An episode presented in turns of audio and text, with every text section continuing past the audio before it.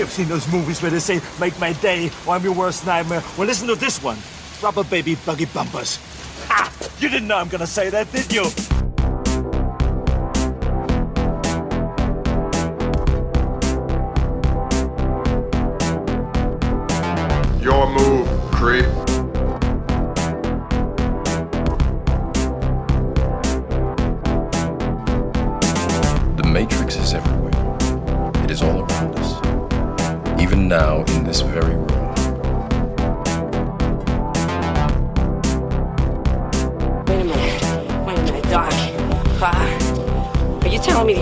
Time machine? Out of a DeLorean?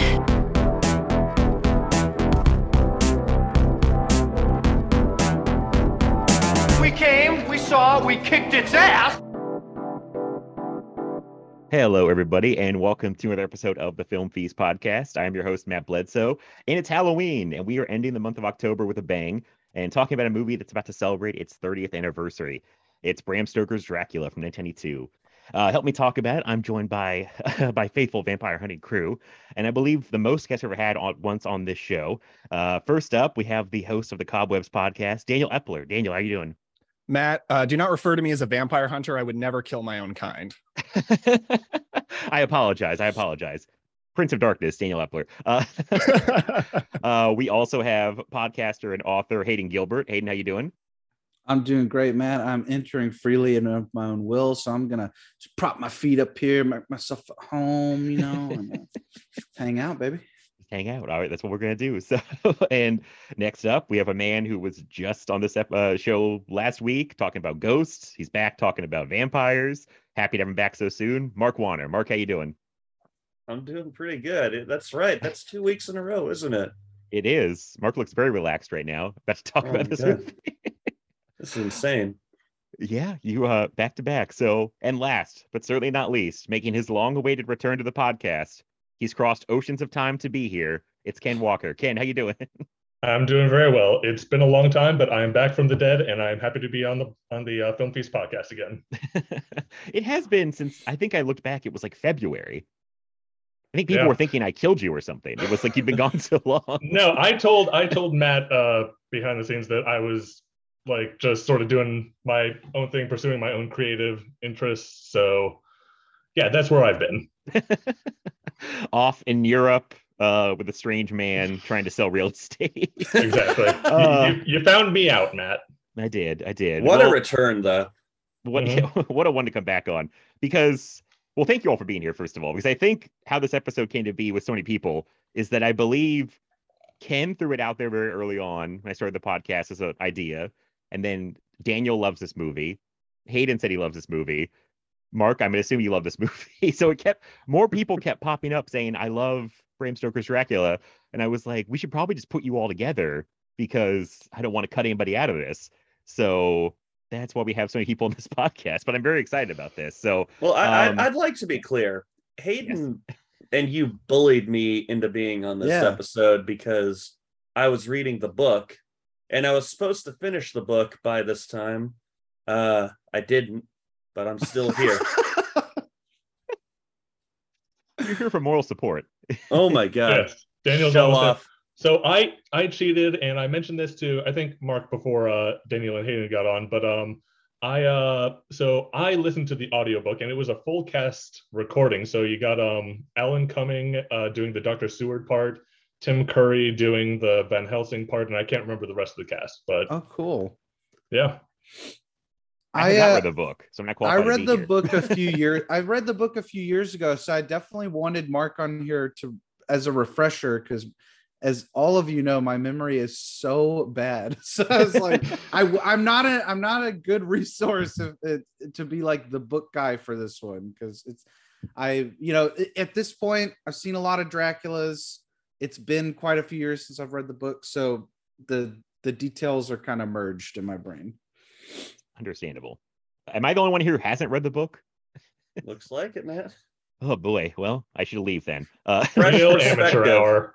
Ken, you're it's okay, Matt. We, now. we we got this one. Uh, you have a great day. Okay, thanks, guys. I was just here to, to intro the show, and then I'll take a break, come back two hours later.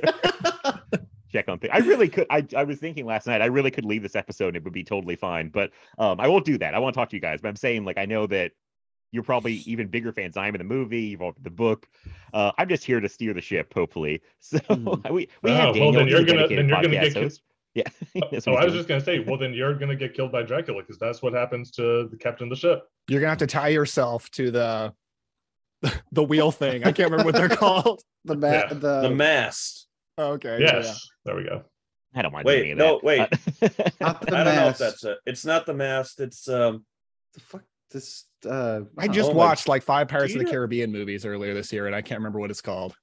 The, the, the It's- steering wheel. We got it. We know. We know. what yeah we're the big talking about. old the big old st- the big we still wheel. gone We'll for call it five more big wheel. minutes. 50 been- minutes from now, I'm just gonna jump in with, "Oh my god, I remember what it is." Welcome back to Boat Feast, everybody. Uh, so- talking boats. Um, I would love to be a boat guy. Honestly. This I yeah, I don't know. I get seasick, so it's not me. But um, okay, we usually ask, what have you seen lately? With all these people, I figured that would just get out of hand. So my question to all of you, I'll start. I think I'll start with Ken.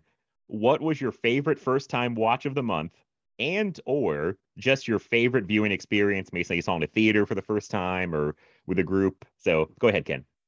Uh, well, you and I had a viewing experience at a theater together, but that's going to be yours. So I'm going to let you steer the ship on that one. Uh, but actually, for this spooky season, I watched for the very first time The Changeling, starring George C. Scott, and that is a contender for my favorite haunted house movie. Now, I still think The Haunting is in the lead, but The Changeling is outstanding. I saw you get five stars on Letterboxd. I didn't. it was like shocked. I was like, wow, he really loved The Changeling. Yeah, Uh, yeah. I mean, go ahead. It's great. It's very scary. It some people find it slow, but I think that's part of Mhm. uh you know, like it knows what it's doing. So I think the pacing It's- is yeah. it, it's slow but i am never bored i was never bored watching it and i think it really it does a better job so i'm going to compare it to the omen uh, but i'm tongue tied the omen i'm comparing it to that because both of them involve a lot of like investigative work that the main character does but i think the changeling does it better because Okay, take it easy. sorry daniel but um i don't know because the omen doesn't scare me that much and the changeling really kept me creeped out okay, fair enough, fair enough. Uh, I'm glad you finally watched it. It's a it's a good movie. Um Mhm. okay. Am I the only one here who hasn't seen The Changeling? Oh, it's so good, dude. You got to It's see It it. is outstanding. good. I got to get on that. yeah, it's Yeah, really good. It's on Peacock, I believe. They got man, Peacock is killing it with the selection this year. They Mhm. have some good horror stuff. They have, yeah. I was looking at it the other day. I was like, wow, they have a lot of good movies up here. They, but no one ha- talks about Peacock. No one has Peacock. So I feel like, you know, it's kind The of only of those time like- people talk about Peacock is to shit on Peacock, but they have the best curated horror selection. I think. Absolutely. They do. Despite the fact that I own almost all of them on Blu-ray, I've watched several Universal Monsters and Hammer movies on Peacock because it's like, well, it's right here, and I Yeah, don't have right to get there. up. I want them to see that people are watching them. You know, I want Exactly. Peacock to, Mhm. exactly. to know. You That's talk true. about curation. There is actually a section curated by Jason Blum, and it's just all Blumhouse titles. Well, So they're not without say. they're not No. without faults. But Mark, have you looked at the little sitcom uh curations that they have where like they have the Halloween specials per sitcom? It's wonderful. Oh my god! Yeah, they have the they have your modern family and what they have Roseanne for me. You know They what? have them all They in stole that from Hulu. I'm not giving them. Disney Plus does that from too. Hulu. All right. They're well, all stealing from Hulu. yeah, never mind. Aren't they all stealing from each other at this Never mind, point? it I mean, sucks and I hate it. No, I'm joking. I'm joking. We I don't know. nothing but good things about Peacock on here. yeah, this is a pro Peacock podcast. a PPP. Hey, Uh, when we getting that check, yeah. by the way? I I wish it would come. That was I, Yeah. Peacock, Was it- call me. what- was it Ken I was joking the other day where it was like saying how people claim movie reviewers, movie critics get paid by companies. I was Yeah. like, I would show a lot of stuff they were I would me. I would say Morbius is the best superhero movie in years if they paid me. lose all credibility. Uh, but they don't pay people. It's uh, it's uh, you know it's a myth. Um, anywho, uh, moving on. I'm gonna go to my but down the line here. Can I Oh. ask Ken a changeling question? Oh, okay, yeah, yeah. Did you know what was going to happen in the opening scene? That big shock. Uh oh, I'm trying to remember like you told me you very did know open- what was gonna Oh, happen. oh, yes. Okay, yeah, now I remember. Look, I was watching it with my wife, and their yeah, their car is broken down. They pull aside. George C. Scott goes in the phone booth, and they're the wife and daughter are playing. I'm like, well, they're dead. Like, this is way too happy and whimsical in a horror movie. Sorry, to Mark. not end in Oh, death. I, I've seen the opening. Oh, okay, yeah. I think I knew about the opening before I saw the movie too. I think it's like because it's I mean it's a setup for the movie. It's literally the first you know five minutes of the movie. So yeah, I'm like, this is um, way too happy and whimsical. They're gonna die. yeah. um, I remember being so shocked by that. It's it, it opens in such a scary place. yeah, it's it's a rough it's a rough start for that movie. but um, all right, I'm just gonna go down the line as I see everybody lined up here. So Mark, you're next. My next, okay. Um, well, my number one viewing experience for the month has um is something I'm actually talking about on another podcast that's dropping this day. So I will save that. Um, all right, look, I'm trying to think. I went through Letterboxd. The best thing I've watched this month, not technically a movie, though it kind of is. Uh, has The anyone been? Has any listen? Shut up. Has anyone here uh, I've been watching? I know Hayden has Guillermo del Toro's Cabinet of Curiosities.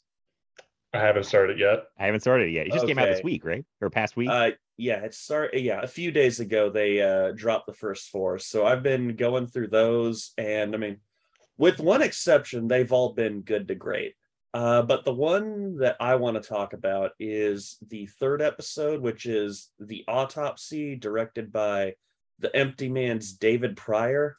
oh, and it is look it takes a turn at the end. Uh it kind of changes tone and goes into something i'm not sure i'm on board with but the first two thirds of this thing are incredible. It is that exact uh same style and dread that works so well for the empty man. And it just oh my god like it's the thing is it's a sh- it's a show but they bring their cinematic style to it. It's not something like uh, Hulu's Into the Dark, where it feels like directors are working on a lesser scale for like a TV budget or something. Like Mm. they are like they, this thing looks like it looks exactly like the Empty Man. Like David Prior learned from Fincher, and you can see that in here. And basically, the setup is um it's a sheriff and a medical examiner in a small town at night. They're old friends, and the sheriff has called the medical examiner in to do autopsies on the bodies of people who died in a mine cave-in due to an explosion. And it's basically it's a talky mystery where we kind of learn about the backstory of what led to this explosion. Meanwhile there's just like this ominous atmosphere. It's it's oppressive just building the whole time until it eventually gets to the uh the coroner played by f. Murray abraham by the way if i didn't mention. Oh mention. wow. yeah. Uh alone in the the town is so small they don't even have a morgue. They're literally keeping these bodies in a refrigeration warehouse. And he's just alone there doing the autopsy and it's just i'm not going to say anymore. It's just the the reason i one of the reasons i love horror is because it's a genre that thrives on atmosphere and it can go a long way with just mood and this episode is like one of the best mood pieces i've seen in a long time it is so good Wow. okay. You Yeah, just no, I've been- Yeah, I've been meaning to take a look at that. So yeah, Yeah, I'll definitely um, jump in on it now. Yeah, I've watched the first four first one uh it's just uh it's first one's pretty good. It's a guillermo de uh, navarro. He's a dp i think it's first time directing. Second one is vincenzo natali. It's very good. Fourth one is Ana Lily Amirpour. Uh, yeah. So the third one is the uh, third one is the one i would recommend uh the one i'd recommend looking out for. It's Okay. a great show. It's like my favorite uh horror anthology in a long time. Um Mark, I got a question for you. I don't know how interesting this will be to anybody else, but without spoiling anything, do you think it is a disservice to the story itself in the third one that they kind of show what causes the explosion at the very beginning of the episode? I don't think so because you know something's off, but you don't know what it is. So learning about it is still fascinating, I think. Okay. Okay. I really like that episode, but it does get into like a a pet peeve of mine in in a horror where the the villain just kind of talks a lot and so I, I didn't love that episode quite as much as Mark, but the setup is so good and the atmosphere is amazing in that episode. And highly recommend the whole show because it's really cool. Yeah, it's um it it's great. Like they're all pretty short. So if you have any free time, you don't know what to watch, they're good to take a peek at uh for the remainder of October. Yeah, I really want to see this. I didn't know the Empty Man guy did an episode, and I'm really intrigued by the Rats one too. Mm. That one looks really oh, cool. Oh, That one's my second one second is- favorite so far. Oh, nice. Yeah, I've I've only seen the first five, and I'd say the Rats one is definitely my favorite. It's it's wonderful. I didn't realize that show was dropping, and on Letterboxd, I started seeing all these people logging these movies with these really cool posters, and I'm like, "What? What is all this?" And, is uh, yeah, the, the great posters for every episode is, uh, and they're all on Letterboxd separately, which makes you feel like you're accomplishing something every time you watch one, unlike Oh. most TV Mhm. shows. It's Thank God, che- that's what like I need. Checking it off a list. It's so Yep. nice. It's satisfying. Oh, that's why I don't waste my time with those TV shows. I can't log them anywhere. Uh, What's the point? Oh well, I, I'll, I'll say this real quick, and Daniel, I know you are a recent fan of this as well. Um, Over the Garden Wall is on Letterboxd, and I- I gave that. I, call me crazy, I gave that five out of five, baby. oh, me too, man. Oh, I totally yeah, logged it. you five don't out of know five. You're crazy if you don't That's give incredible. it 10 out of 5, Ken. Yeah, What you the guys don't know right. who you're recording with right now. Like number right. one over the garden wall fan in the world. okay. That's actually how I felt after rewatching Dracula. I was like, I can only give it five. Yeah. That's it. I was so Matt knows how upset I am about this. So we have a mutual friend who I pitched over the garden wall to, and he They said know- he liked it he overall. Okay. He's a bad man. He, all right. He liked it overall, but he said I hated the songs. I'm like, Uh, Get him out of here. I'm like, Get him out of I'm like- here. potatoes and molasses is possibly the greatest song ever written Dude, I so listen to that soundtrack on Spotify without even watching all the time. My favorite moment Oh. in the whole series, though, is second to last episode. Goodbye, Gregory, and please don't call me old lady. Yes, sir, young man. I think I didn't realize Hayden had been referencing that show for years with like that little gif of like the pumpkin headed kid like cutting something or I was uh yeah, yeah I was did that's one of my favorite reaction shots because it's the pumpkin carving the other pumpkin he's like looking up like whoa Uh, but I was dating a girl at the time who was like obsessed with uh like new cartoons and stuff I'm not a big cartoon guy but um she was like I think you'll really like this. And we tuned in. I watched it when it premiered and I was just like holy hell this is like it's literally like uh the guy who made it just like open like carved open my skull and like peeked around. I was like okay cool. Yeah i'll just give this guy whatever he wants. And so like i like i such a great show it's such a great show is there a reason it feels like it has a resurgence like this Halloween season? That's all it came out like in 2014, but it seems like it's popped back up this on year. HBO Max. Maybe that's okay, why. maybe that's yeah, what it my was. i friend- think it's just availability Mhm. Yeah, my friend Matt, a different Matt, actually pitched it How to me dare and you. said it really, it really captures the fall vibes. I'm like, all right, I'm in. oh yeah And with how short and quick it is, Yeah, I need to watch Oh, that. But it's a TV show, Ken. I can't log it. Well, I can log it actually. So You therefore, can. I can, Ten I can minutes an watch it. episode, man. I know That's it's it. super short. i honestly recommend splitting it up too because it's fun to watch it all in one go but like if, if you just if you split it up a little bit a little bit one night a little bit the next night whatnot it's just mm, just soaking in it it's so Mhm. Yeah. Basking in those fall vibes. Okay. All right. I uh we'll check that out. Um so I guess now, Daniel, same question to you. Uh, kind of like Mark, I can't really talk about my actual number one, my, uh, but I'll give it a shout out. My actual number one is uh, so my good friend Chris Hurtado and I now live in different states, but we traveled to the same place for a wedding recently for a whole weekend, and we went to an Alamo Drafthouse in that town, and we saw Halloween Ends, uh, which I've been forbade from talking about on this podcast by Matt, uh, and Terrifier 2. And this has been like the year that I've discovered my love for Art the Clown and Terrifier, which I'm surprised by. Happened to a lot of people. Yeah. I love Terrifier 2. And then I rewatched the first one, and my love for two just kind of bled over to one. And now I'm just a big fan. And I've watched a lot of interviews with Damien Leone and David Howard Thornton, who plays Art, and they just seem like delightful guys. Like I don't think they're the the monster edge lords that people act like they are just because they make fucked up movies. But um, so that's kind of my actual number one. But I'm I'm actually guesting on the Terror Table, and I think it's dropping the same day as this, talking about Terrifier 2. I think so don't- everything's dropping on Halloween, by the way. Yeah. I think It's gonna be crazy. You, me, Lindsay, Ter- like it's like everybody's coming out that day. So Yeah, you're it's fine, you were. Halloween. but um, I, I think my actual first time watch, I didn't get to see in a theater, nothing too exciting. I just got the Blu-ray from the Scream Factory Shocktober sale. Uh, is a William Castle movie called "I Saw What You Did" from 1965. And one reason I was really excited about this movie is I'm always kind of on the lookout for teen horror movies from the pre 70s, like black and white era, because there's actually not much. Um, Mhm. Like there were a lot of horror movies made like for kids and teens as like the audience, but they're usually starring middle aged people. Um, so it's pretty rare to find a horror movie from this era that's actually about teenagers. But this one is. Uh, it's about a couple of girls who are hanging out at one of their parents' houses um, while their parents are away. And they start making a bunch of prank calls because, like, having a phone in your house is like the big thing in the 1960s. And they're just prank calling everybody, saying crazy things and making wives think that their husbands are cheating on them and doing all this mischief. Uh, but they make the mistake of making a prank call to a man who has just murdered his girlfriend. And the murder scene is pretty gruesome for a black and white movie. Um, it, so this movie came out after Psycho. It is also a shower kill because uh, William Castle was very uh, influenced by Psycho after that came out.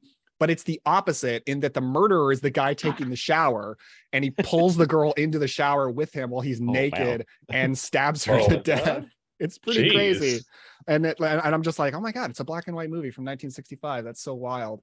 Um, but anyway, the movie is uh basically them doing this prank call where they're saying to all these people, I saw what you did and I know who you are, but they do it to this guy and now he is after them. And it's actually like a really cool, uh, intense horror thriller. I actually see some Halloween vibes, like John Carpenter's Halloween in this movie. I mean, Halloween only came out 13 years after. I feel like there's some influence, there's some similar stuff. The phone call stuff makes it feel like it's maybe a little bit of an influence on Scream. There's some Scream vibes in there too and it's got really really good spooky time atmosphere in there so um i think that's my favorite discovery for the year that's i saw what you did by william castle Wow. I'm adding it to my watch list right now. I I went to do that. It's on my watch list, along with the remake from 1988, directed by Fred Walton, who did When a Stranger Calls. That stars, listen to this 1988 star-studded cast: Tammy Lauren from Wishmaster, Shawnee Smith, Candace Cameron Bure from Full House, wow and two Carradine brothers, Robert Carradine and David Carradine. i Wow. never heard of the remake oh my that's God. crazy I want That's to see both of these now. so Daniel, I actually want to ask you about that because I just added it to my watch list too. So it's a William Castle movie, but you talk about like how both how brutal it really is for the time, but also it's got a lot of just the fun, spooky vibes. When I think about William Castle, I think about like the really like schlocky, fun gimmicks that he did, and yet this is. Would you say this is probably like a more brutal side to him as a director? yeah it doesn't feel schlocky. It, it doesn't have actors that are like chewing the scenery. Like the killer isn't like a vincent price. He's a pretty Mhm. serious grim actor. Um after psycho came out william castle actually made several movies that were very much like i want to do that too. And this is definitely one of those so it feels more like psycho than it feels like house on haunted hill. Okay. All right, yeah, very cool. Um, and last but not least, Hayden, what is uh, what's your answer? Uh, so I can't say Cabinet of Curiosities, or or I guess I already kind of remarked on that. I mean, you could you you're, I- you have a different episode than me, so you I could talk just about that. I if already you just want. said the rats one's great. Okay, the uh, I can't. I guess I can't talk about Halloween ends. You're not. the only reason I really forbade it was that I thought it would turn into the whole episode. no it's And I because matt hates it it's because he Look, hates it No, no, no. Listen, Hayden Hayden can't talk about it for the same reason Yeah. I can't because we're Yeah. both It'll be discussed talking on about it. another podcast. We can probably promote the podcast because it's, it's the same day. Well, and because the yeah. the the my best viewing experience of the month hasn't happened. It's happening Oh, tonight. You know, true. knock on wood. But uh, uh, let's see. I can't talk about Amsterdam because it sucked. Um, It's not a horror movie. It's yeah, I, I watched a lot of stuff that I wasn't a huge fan of this this month, but I guess I could say, um, oh Lord, hold on. I should have had. th- I thought I had this prepared. He's going to talk about the Johannes Roberts segment of I VHS was 99. just isn't thinking he? he should Oh, say we that. Should have you talked about VHS 99 on here yet? Me and Mark did. Well, shit. Barely. Um, okay. well, I so- talked about it. Mark hadn't seen it yet, so I guess I just talked about it. Hold on. Okay, Mark. Okay, Mark was mad at me for not talking about this movie more because apparently I don't, I don't know. I, I don't know why this was specifically, but uh, I saw Smile and Smile was real good. I saw really Smile last Smile. night.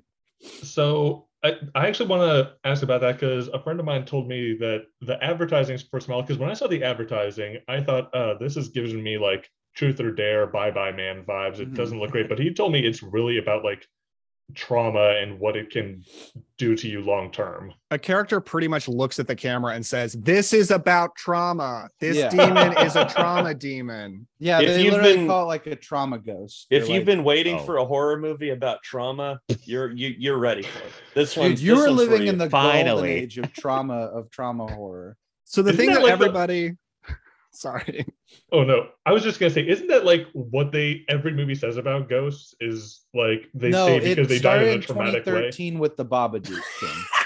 One, Well, that's uh, about the grief. Babadook, the Babadook introduced the idea that horror can be about trauma, and ever since, like you know, we are we are zoned in on that. Yeah. Hmm. I This thought the Babadook past was decade. more grief. A lot So of I- grief I- monsters, a lot of trauma ghosts, a lot of uh, Grief, uh, trauma, uh, yeah, you know, and such. so I saw Smile last night, and the thing every everybody says about Smile is, "Oh, it looks like a Truth or Dare or Bye Bye Man kind of movie, but it's not. It's actually better." I would say it is like those movies. It is as dumb as those movies. It's just way more serious. So everybody's just super, super serious, but all Uh-huh. the scary stuff is exactly the same. So it's like okay. Well, the the Okay. the thing I the thing about Smile I like is it's like it's the same feeling I got when I walked out of Fall, where I was just like, that was a fake movie in the background of a real movie, and it was better than a lot of real mo- like Smile is better than the new David O. Russell movie. I don't know if you guys knew this, but like it's just that's just how 2022 is going right now. Like it's Smile.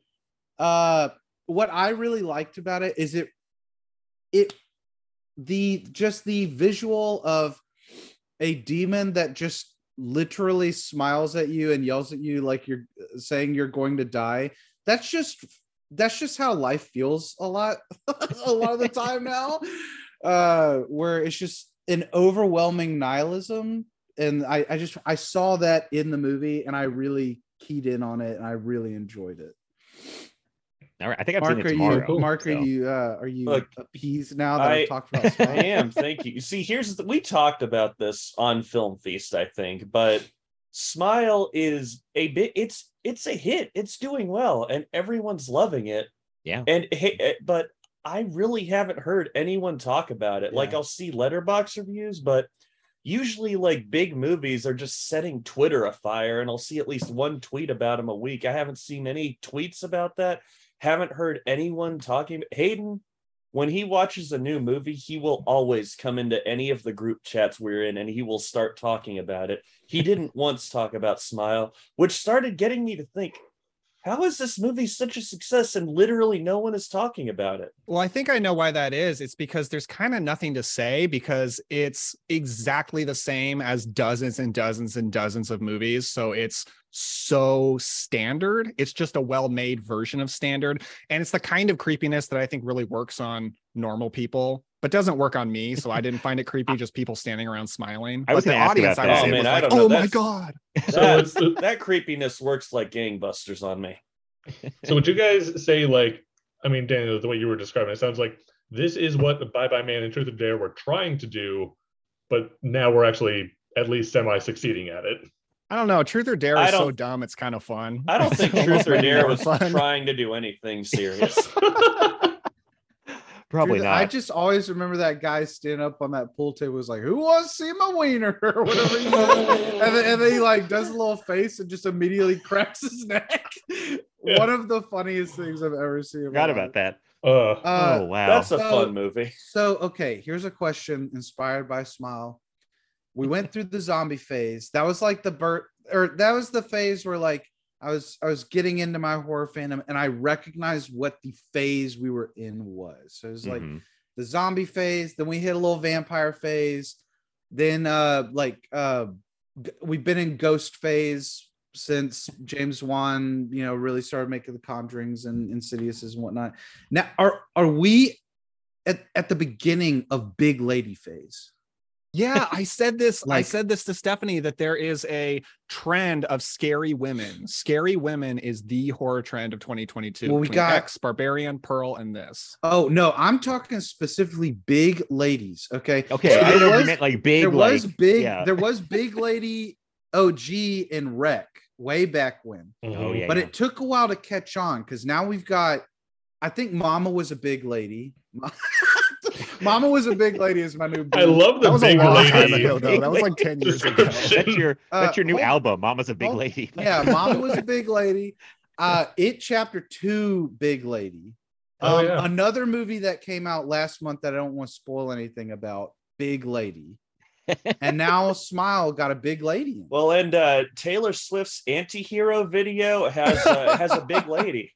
Jeez. Oh, dude, we're at the And- oh, we're at the cusp of big lady season. to pull from video games, anybody else here play Resident Evil 8 had a big Hmm. lady character. that everybody Ooh, was that's obsessed like with. How could I forget big the lady. biggest People- lady of them all? people were obsessed with this lady. It was kind of getting weird. People were like, "Squish me, mommy," and it was like, "Okay, I gotta get off the internet." Uh, Hey, Yeah. don't do not trying to murder shame, you. Yeah, don't do king not shame, Matt. shame Jeez. anyone, Matt.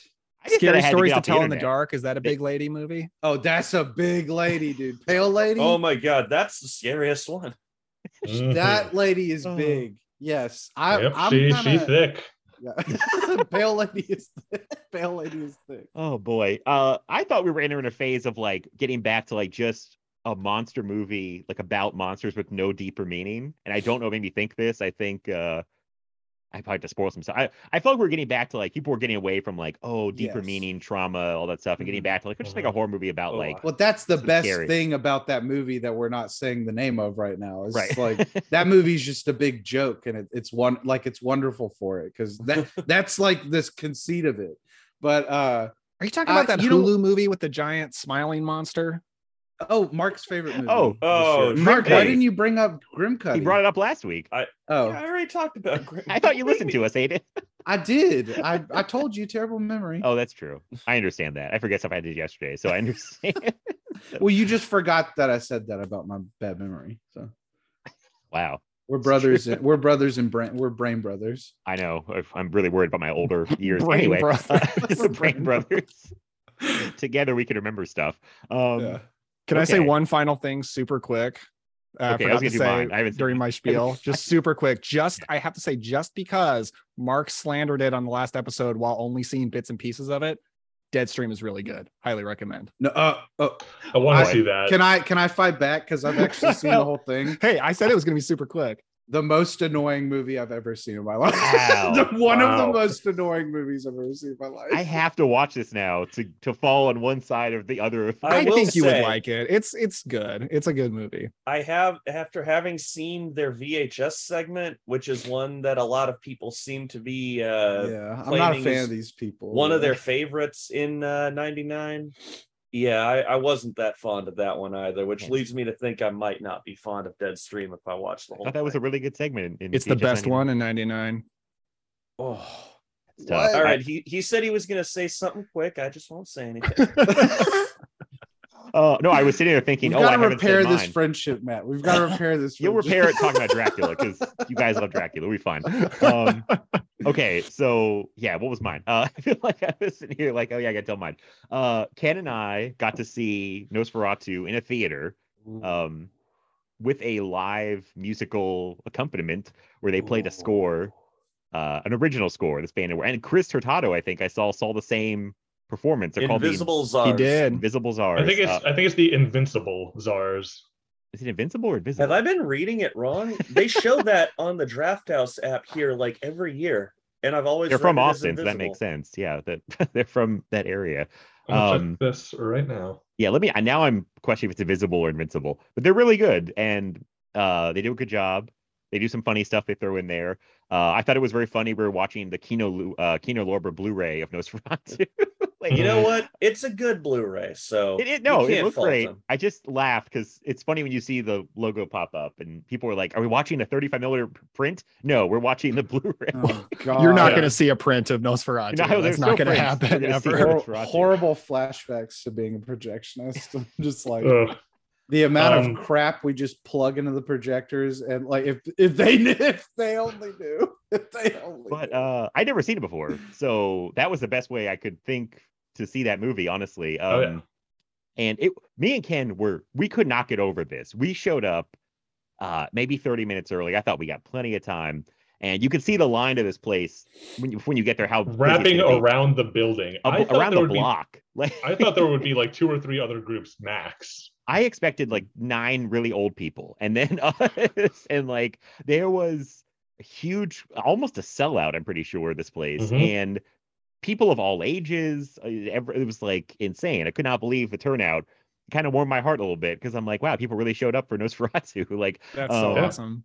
That As you Yeah. said, Matt, cinema is alive. And, back, uh, baby. and- And I just I just checked. It is invincible. Invi- okay, invincible. Either way, it sounds cool. They're very good. so, Yeah. uh, I thought they were a local group at first because all the turnout. That's what I thought. No, not at all. Um, yeah, it's a great movie, and it was funny watching this version of Dracula and seeing, oh yeah, Nosferatu did just do all the same stuff, and they got sued, right? Is that the spec? Yeah. yeah. it's Um, way more like the book than the Lugosi one is, which is an authorized adaptation, which is pretty funny. Yeah. Well, it's because um it was uh, Bram Stoker's widow uh Oh, sued FW Murnau Florence. and um Rightfully. I must say. yeah, right. I Because they yeah, completely ripped yeah. him and, off. and they ordered they ordered every print be destroyed, but uh luckily for film fans, it survived. Yeah, it's, Um, it's yeah, I'm glad. Very good. I'm glad she won, but I'm also glad that it survived.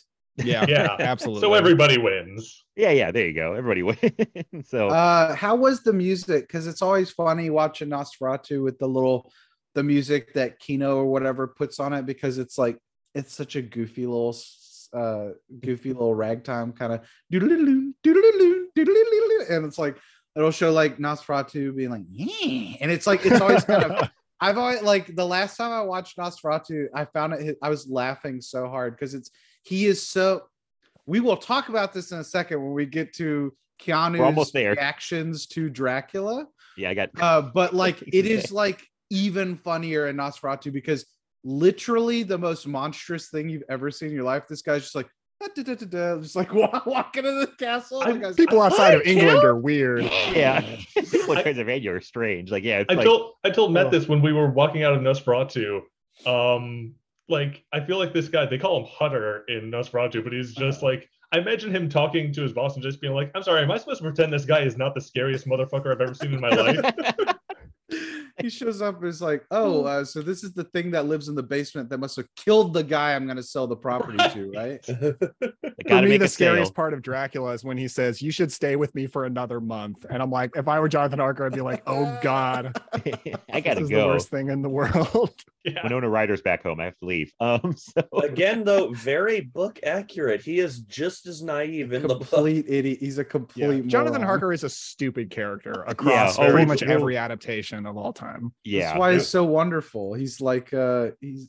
We'll get to it. he's Oh, a real I gentleman. Uh, I don't know what to say about it. Yeah, it was great. Their their music was good. I thought. I don't think it. Ken, what do you think it ever got goofy? They did some funny stuff with like rat noises, like little squeaky things, and like Yeah, when the rats showed up, he played like a squeaky toy for each rat coming out. But Oh, that's overall, it was it was good. It was an, it was an effective score, and they were selling copies of it with their score. And Matt and I are excited next year. Uh, apparently, they're going to come to the Narrow again to our area, and they're going to do it for a cabinet of Dr. Caligari. Ooh, which I've also never I think seen. So I think we're going to go for that as well. Yeah, the music was good. I felt like sometimes they had mu- there was like jump scare moments in the music when they just got really loud out of nowhere. You're like, oh shit! Like it's Yeah. like it's Uh, still hey- creepy at times too. It's like yeah, And, and Hayden, you were uh, asking about like the music compared to the the Kino version. Really, the only other version of Nosferatu I've actually seen is my public domain version on my 50 horror classics box. Uh-huh. Oh wow! So that's the only version I knew. So it was better than that. um yeah so that was that was a pretty cool experience that i did not expect to have so it worked out. Um okay i can tell we all want to talk about it. All francis right. ford coppola bram stoker's dracula. Daniel has put on his Oh. his dracula mask. Uh i wish everyone could see this. Um okay i don't even know where to begin. So i guess i'll go i'll work backwards this time. I'm really putting you on the spot hayden. Uh your overall thoughts on uh this dracula adaptation I wonder what he Uh, thought.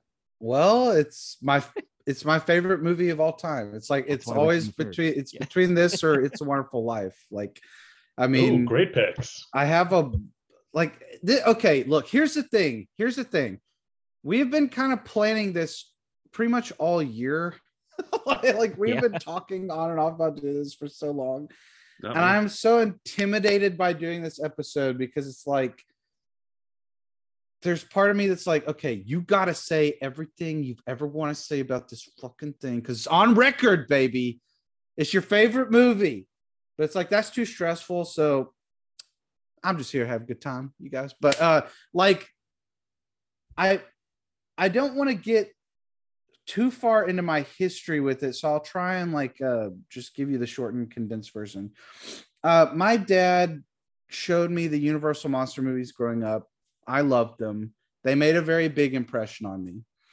When I was about 7 or 8, I can't really remember. Um my mom was like gone. Uh she was like with my aunt. They took a trip. And my dad was like, "Let's go to the video store." Went to the video store. I saw Dracula. I didn't really have a concept that it was a different, like it blew my mind that there was a different Dracula than the Lugosi Dracula. I was like, "Oh, this says Dracula, and it's look at all the. It's in color. It's got this looks crazy." And it, it- was the one with the gargoyle stone face on the cover. And my dad picked it up, and I'm sure my dad had probably seen it in theaters when it came came out the year I was born. So like, I'm pretty sure he was at least aware of it, but he really loved Silence of the Lambs. So like when he picked it up, he was like, "Oh, it's got it's got Hannibal Lecter in it. Let's let's check this out." Did not care about the rating. Did not anything. So we sat down and like we sat down that night. We watched it, and it just fucking rewired my brain in like so many ways. My first impression of so many things was colored by this movie. So it's like I I honestly can only grant uh the birth of so many of my interests to this movie. It's like it got me into movies, it got me into horror, it got me into gothic, it got me into vampires and monsters, even more so than the universal monsters because uh we'll get into it, but the I don't even know how to how to explain it. It just and then even later, whenever I was kind of getting online in high school and like looking up stuff about it, it it sort of like spawned my inner hipster where I was like, everybody hates this thing. I love this thing. Screw this, screw them. Yeah. So even even birthed my annoying hipsterism probably, and it got me into Tom Waits because I was like, I love Renfield, and then I started mm-hmm. listening to Tom Waits in high school. It's just like it's the birth of so much of my personality and we will talk about the many reasons why I love this movie. I don't want to make this a whole monologue or anything, but yeah, I mean, I I'm going to try not to just say I love this, this, and this, and list off the every element of this movie. But I, I don't know. There, That was- there's my little. yeah, no, that was well said. I mean, because I, went to you first. I know it's your favorite movie. Uh, and Yeah. when so many things jump off from one movie, I feel like you can kind of pinpoint it as this is my favorite movie because so many things, uh, you know, spring out of that. so, man, you really Mm. start off at a high point because it's it's like It hard to touch things in this movie. From It's kind of. I don't know if you guys uh, feel the same way, but like when it's your favorite thing, like your favorite song, your favorite book, your favorite story, your favorite movie, or whatever, you can say a lot of things you like about it, but there is some undefinable, undescribable element about it that you're just like, I, mm-hmm. I don't know how to put it in words. I honestly don't want to interrogate it too much. It's just something that like I feel drawn to on like like with my soul. You know, it's a it's Yeah. like it's one of those things. Yeah. Yeah, that's I I understand. Um, well, now I just want us to follow that up. I'll go to I'll go to Daniel. I think Daniel can handle following that. It's like I think because I think I don't want to speak for you, Daniel, but I think you love this movie a whole lot too. So uh, yeah, Sorry, I was gonna say Dan's like the a a bigger Dracula guy, like the character. Yeah, I'll probably just start with the character. So, the character of Dracula is my favorite fictional character of all time. Um, and it's not close. There's no character that I'm just more fascinated by, more drawn to. I think every monster kid has one of the classic monsters that they like relate to the most and see themselves as the most. And I think for most people, it's Frankenstein's monster or it's the Wolfman. And I think those are much more socially acceptable answers. And mine is just Dracula. And I don't think I'm evil. I, I definitely don't want to kill anybody, but I undoubtedly see myself in Dracula more than any other of the classic monsters. And Very I just bold love stance. I'm not I- evil. I do not want to kill anybody. I love him You're so taking a much. stand, Daniel. across across media um and he's kind of like batman in the in the sense that he's so malleable you can create him in Mhm. so many different ways he can be handsome and charming and romantic like frank langella he can be a snarling monster like christopher lee he can be a grotesque ugly old thing like nosferatu he, he- or he can be um uh the guy from the naked gun whose name is escaping me and dracula Nielsen. Leslie Nielsen. yeah he can be so many different things um but I put off this movie for a long time, despite the fact that like the Lugosi's and the Lees and such meant so much to me. Because for some reason I had it in my head that this was like the Oscar bait version of Dracula. This was just like the romantic period piece that is ashamed to be a horror movie version of Dracula. That's just what Yep. I had in my head. And at the point I'm in my life now, I don't think that sounds so bad because that more describes the Frank Langella version of Dracula, which I love with all my heart. But in my like late teens, around the time I saw this, that's not what I wanted to see. Um, but I remember I was just hanging out with my buddy Seth, who's been on my podcast a few times. We were just in his room and uh, we were just scrolling through apps, and I think he fell asleep. And I put on Bram Stoker's Dracula, like, oh, it's on Amazon Prime. Let's see.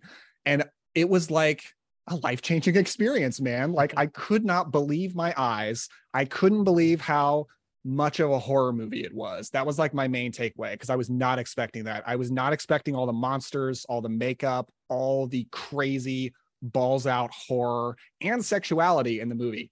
Was Oh, yeah. completely not expecting that from a Gary Oldman Dracula movie.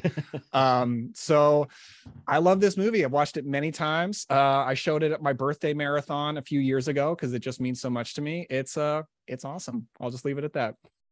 Very well. Bye, guys. I'm leaving. No, just kidding. No, I'll definitely agree with you, Daniel. Like this is a this is a horny movie. It is a Unabashedly throbbing and dick of a movie. unapologetically. hornier than I remembered on even on this rewatch. Uh, I was like, oh yeah, this movie uh is very horny. Maybe because movies have gotten less horny, it, it stands out more. Well, they. I mean, every movie was like, "Can we beat Dracula?" I mean, like, we can't get hornier than Dracula, so let's Mhm. not even try. but for Paul Verhoeven, we're sure gonna try. Yeah, This is the same year as Basic Instincts. It was, it's a horny year for movies. Uh, Oh shit! That's a good year.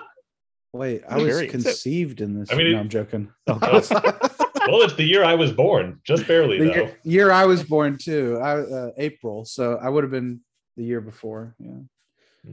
we're all born around the same time, think, too. Everybody in here except for me is like No, right around the, the same man, age. Matt. I'm the old man, and the, it's weird. I don't like that. Uh, We're all the young Matt. whippersnappers.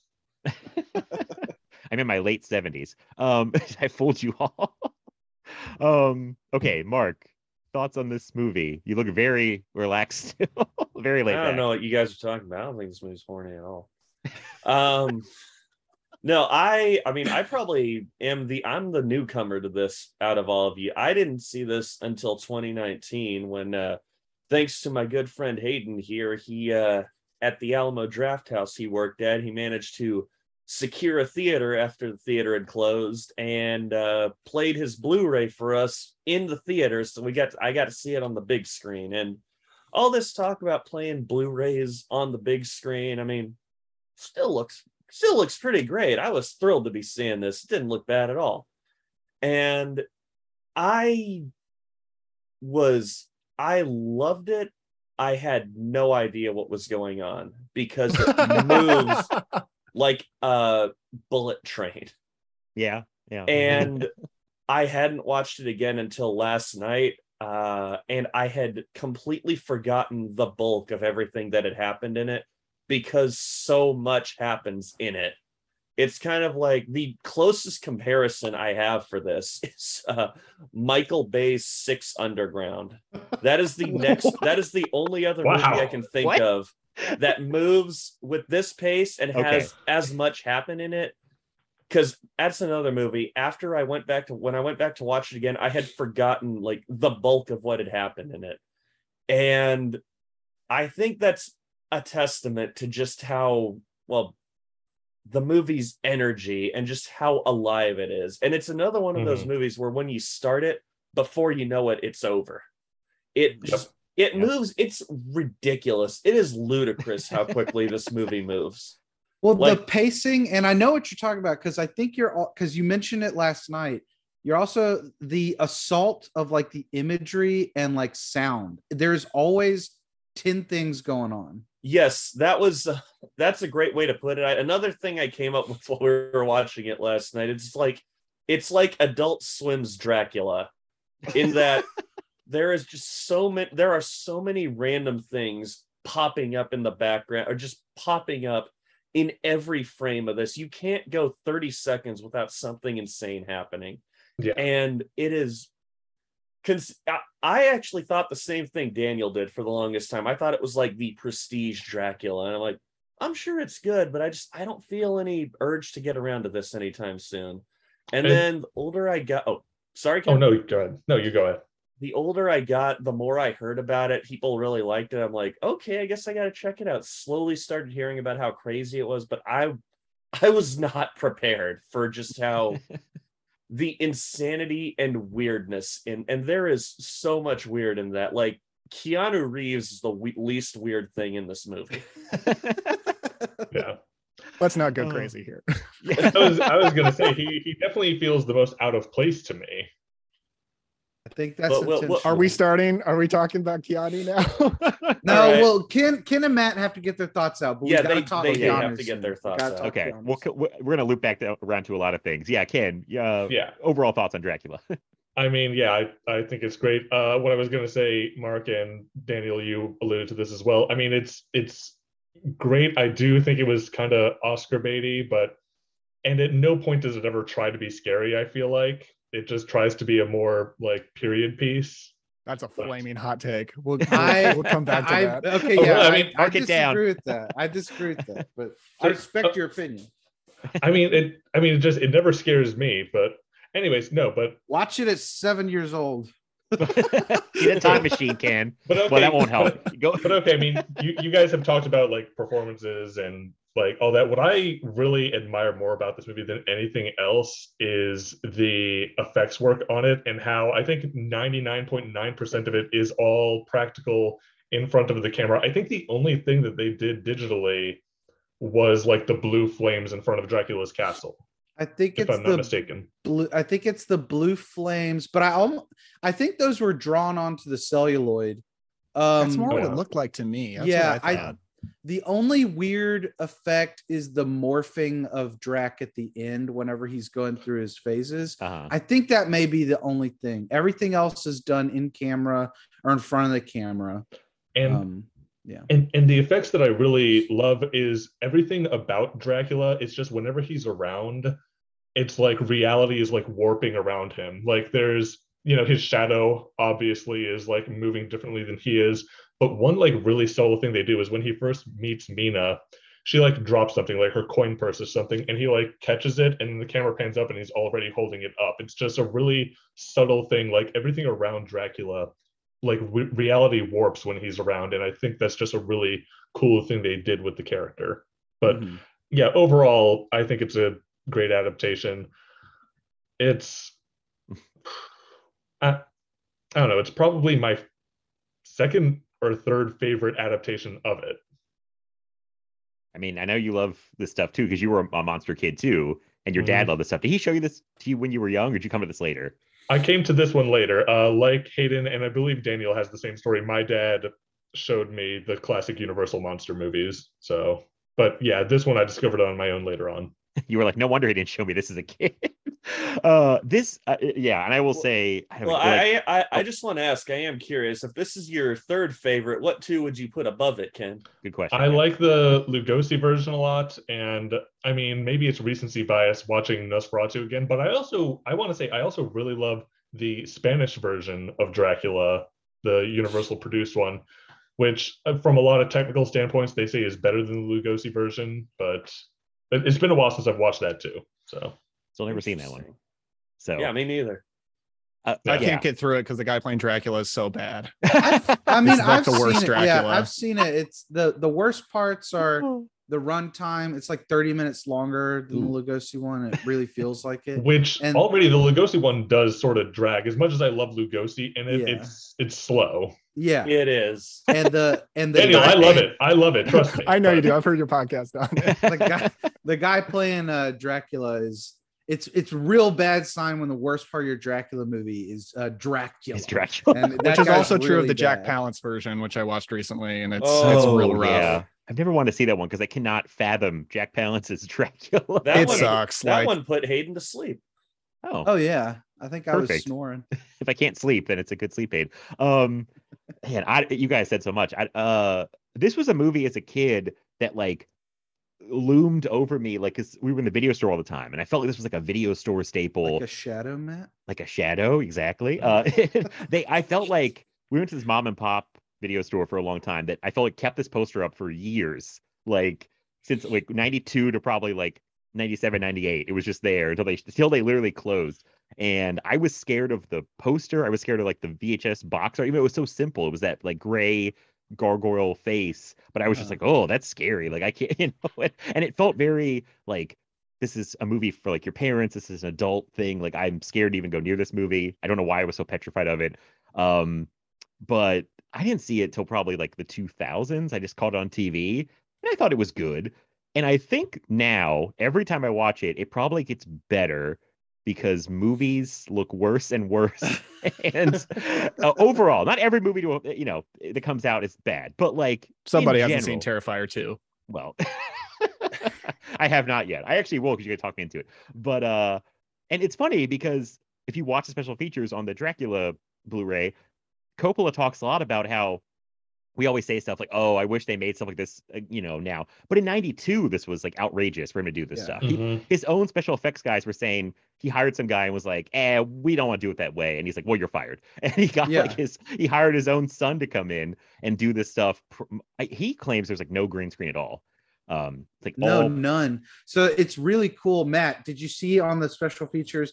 One of my favorite examples is that shot where Jonathan is in the train and you see his journal in the foreground. So they Mhm. were just going to do that kind of like layering image where they just shoot the top of the journal and then shoot the train and then they just like project them together or whatever or splice them together. I, I don't know. Yeah. They were going to do that, but they wanted the shadow of the train smoke on the book.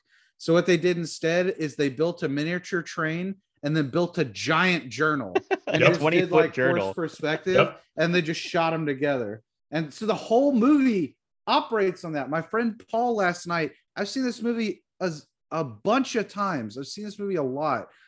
And like he pointed out for the first time, I realized that uh, whenever Dracula and Keanu, or Dracula shaving Keanu, I keep saying Keanu, whenever Dracula shaving Jonathan, the walls of the room are slowly closing in in the background. I never noticed that in my entire life. I don't think So- I noticed it this time. Yeah. So another effect I want to bring up. Um, so have any of you guys listened to the commentary track for this movie that Coppola Yeah. does? Mhm. So when they're doing that very scene, and you know, you see Jonathan Harker shaving, and you see Dracula's hand coming behind him, Coppola says, "Yeah, I can't remember this effect." It's just like, well, I mean, that's the oldest trick in the book. You have one guy there, and you have a double who's you see the back of his head, Uh-huh. and they're just looking through a hole in the wall. That's the oldest trick in the book. It's kind of obvious, but Coppola is just like, yeah, I can't remember how we did that. I mean, it's. I, I think I have one of my new favorite special features in any movie I own is the effects uh, featurette on the Dracula Blu-ray because I never watched it before we did this episode, and it is fascinating. Like if you like movies at all, I feel like this is some of the most entertaining stuff about how they did these um all these effects and just optical stuff like you know oh, Mhm. it, it seems so complicated like you know i mean it's one of those things where like maybe you should use cgi but they're they're they also point out they're at a weird point with computer effects because you're literally between terminator 2 and jurassic park which are like two of the biggest i guess breakthroughs in like uh, cgi ever you know it's like and they do this movie with all these like very old movie tricks and techniques um and it made me appreciate the stuff so much more like yeah the train sequence like Mhm. how that's all like stuff that's layered together and finally it's like done all in camera it's Yep. it's just insane like how they put it all together and Yeah, I mean, the first five minutes of this movie, I mean, the whole movie looks great, but the first five minutes before the title even hits, I'm like, all other movies should just give up because it's like it doesn't get better than this. And it's crazy at 92 even that this was like crazy for him to do this. People were like, ah, don't do it this way. It's too complicated. And he's like, no, no. He's like, we're doing it this way. Mhm. And I mean, I like the movie overall. I love the movie. This time I think I loved it more than I've ever loved it. Um, but like, yeah, that stuff, the first five minutes, the stuff when Harker gets to the castle is some of my favorite stuff in a movie ever, I think, because of how it looks, because it's just Mhm. incredible. Um, I get, I'm like Mark though. I get a little lost on the story stuff because it moves so quickly. like it just it Yeah. flies by, and you're like, wait, they're going after him now. Wait, do, are we teaming up? What's going on? like, um, I don't mind it. I'm along for the ride, but it's just yeah, it's this is like it cannot be. It's I, I exaggerate. I don't like to exaggerate stuff, but this is like truly one of the best looking movies I've ever seen. Um, Yeah. I love it. So Well, Yeah. and the plot, the the not being able to follow the plot, it helps that like Dracula is a very simple story. Uh, get the vampire. Like I mean, it's it's like it's That's what I was thinking, There's yeah. a bad guy. He's a monster man, and uh, you gotta th- you gotta kill him before before he like kills all your girlfriends. And so like it helps that you you- it you basically know what's going on. Basically, right, I was Yeah. thinking that. I was like, okay, I don't know the specifics, maybe, but I know you know what we're doing here overall. Like trying to get Dracula. Um, I never thought about that before about the pace going by like crazy and like not being able to follow things. Like I never considered that before this viewing because I just read the book. I actually, Oh, despite the fact how much I love Dracula, never read the book until recently. And I was thinking about how like, man, they're zipping through the events of the book so fast. And I feel like they're skipping over certain things that like I would feel like you would need. Um, but I never thought about that before reading the book and kind of like knowing the things that they're skipping over. Yeah, Well, reading and- the book definitely um, helped me on this viewing or reading what I did of the book. But yeah, it's it zooms through the events in the book, which is weird because like this is called Bram Stoker's Dracula. This is supposed to be like the faithful adaptation, and like it gets like most of, like more of the events and characters than any other adaptations, but like in terms of tone and energy, it is nothing like the book. No. Well, and um, so as close as this one is to the book, of all the adaptations I've seen, I think this is probably the most accurate to the book. But and as Daniel, you were saying, they did skip over certain things that, like you said, you might think they would need. They also do still add a good amount. Like they make very direct ties to Vlad the Impaler, and also the romance between Dracula and Mina. It's that's not that none of that is in the book, and also really without their romance like they added that for the movie. But in the book really dracula is not there for a lot of it. It's just sort of his looming presence over everyone's lives. Yeah. and so he's actually nowhere to be seen for a good portion of the book. And Yeah. but if you're going to call your movie dracula it's just like okay and we're going to have a big star like gary oldman we got to make him front and center of the movie. Yeah, the the book reading the book is a big reason that I love this adaptation more than I ever have on this viewing because while I like the book, I think this movie improves on everything. Absolutely everything is so much better in this movie than it is in the book and that just made me appreciate the movie all the more. We'll talk. Okay, so there are a few things I remember specifically about the book that I do wish, I do wish we could have gotten some little, some little uh missing tidbits. Like Mark, who, who's the old man that Mina meets? Uh, whenever Oh, she's Mr. like, The guy who Swales. Mr. Oh, yeah, Swales that is was won- weird. Mr. Swales is wonderful. I love all the interactions. There's a lot of little details that I do love about the book, but overall, I agree with you guys. I do think we need to talk about the romance angle because that's probably the most controversial thing about this adaptation.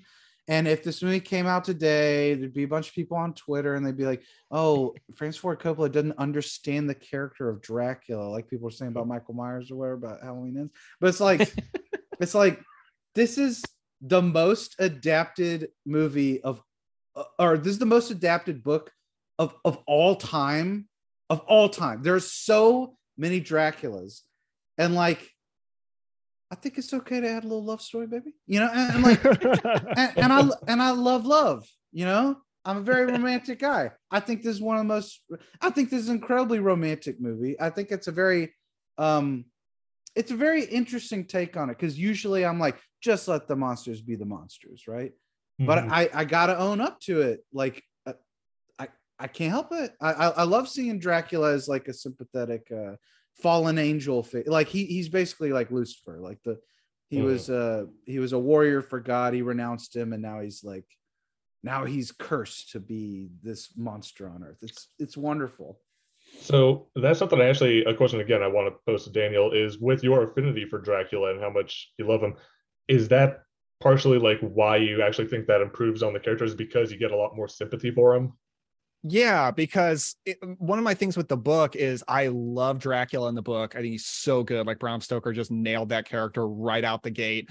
But there's so much time spent with like Van Helsing monologuing about how much he loves each and every character in that movie and what good Book friends Van they Helsing are. Sucks, dude. Um, he does. And there's not enough Dracula. So I like that we get much more Dracula. I love the romance angle because I like scary monster Dracula. Well, no, I love scary monster Dracula, but I also I like the romantic Dracula too.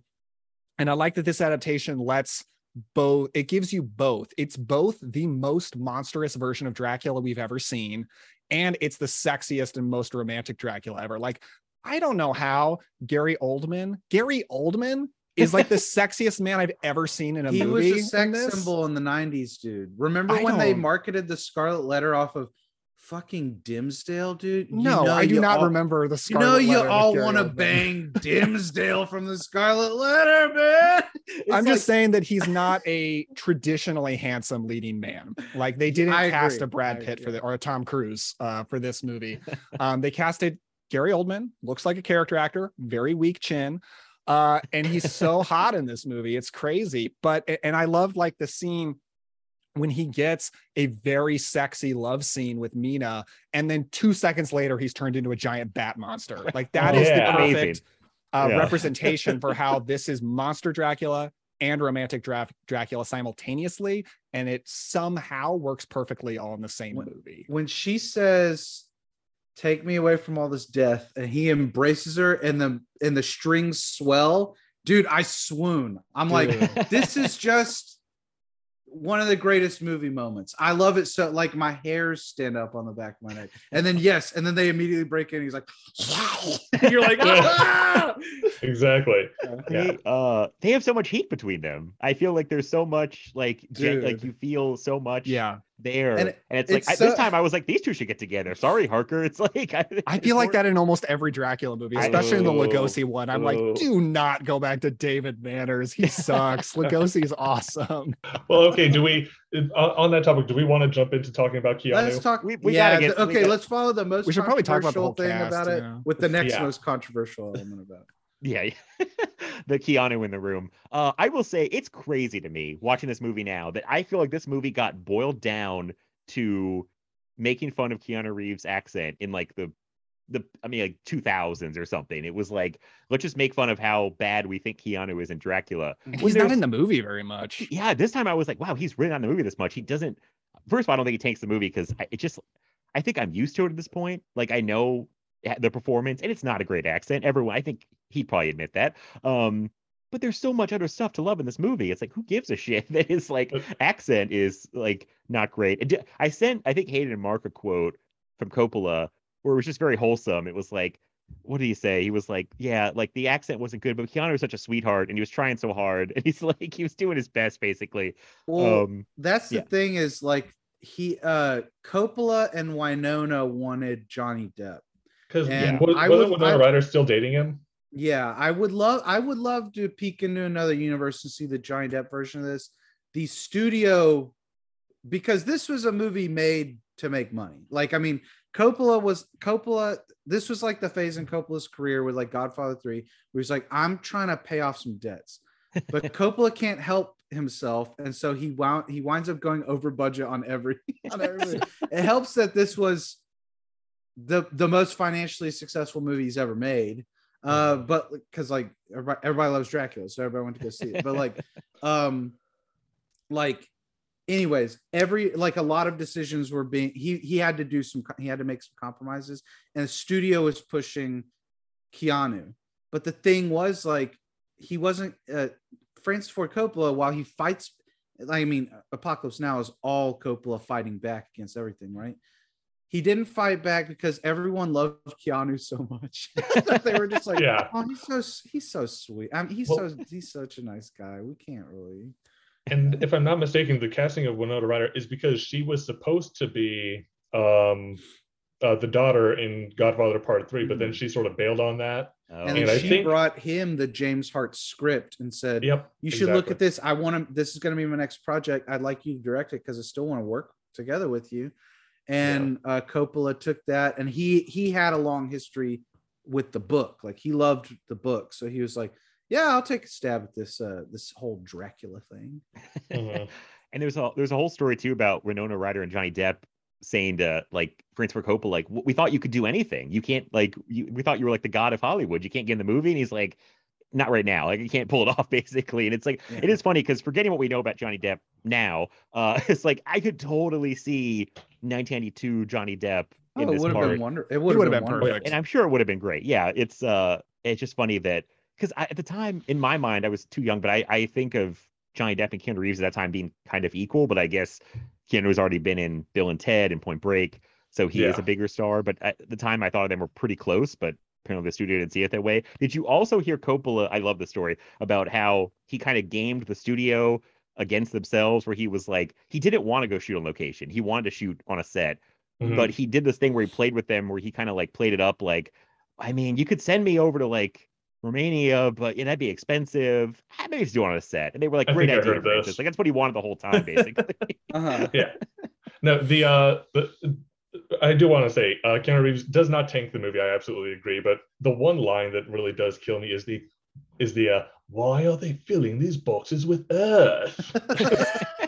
to me, it's to me, it's when he's in the carriage. He goes, "He's oh. grown young." yeah. It's really That is just you can one. pick any one- any of the i lines. mean I yeah think. the- the I- he's grown look- young really got me this time I haven't chipped in my five cents.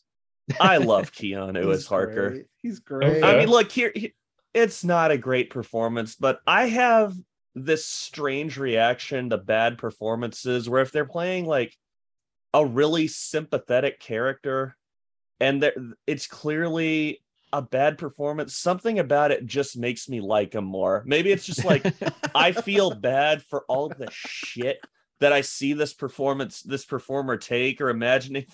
I imagine him like a child in a schoolyard, and all these bullies are just like throwing their line readings back at him.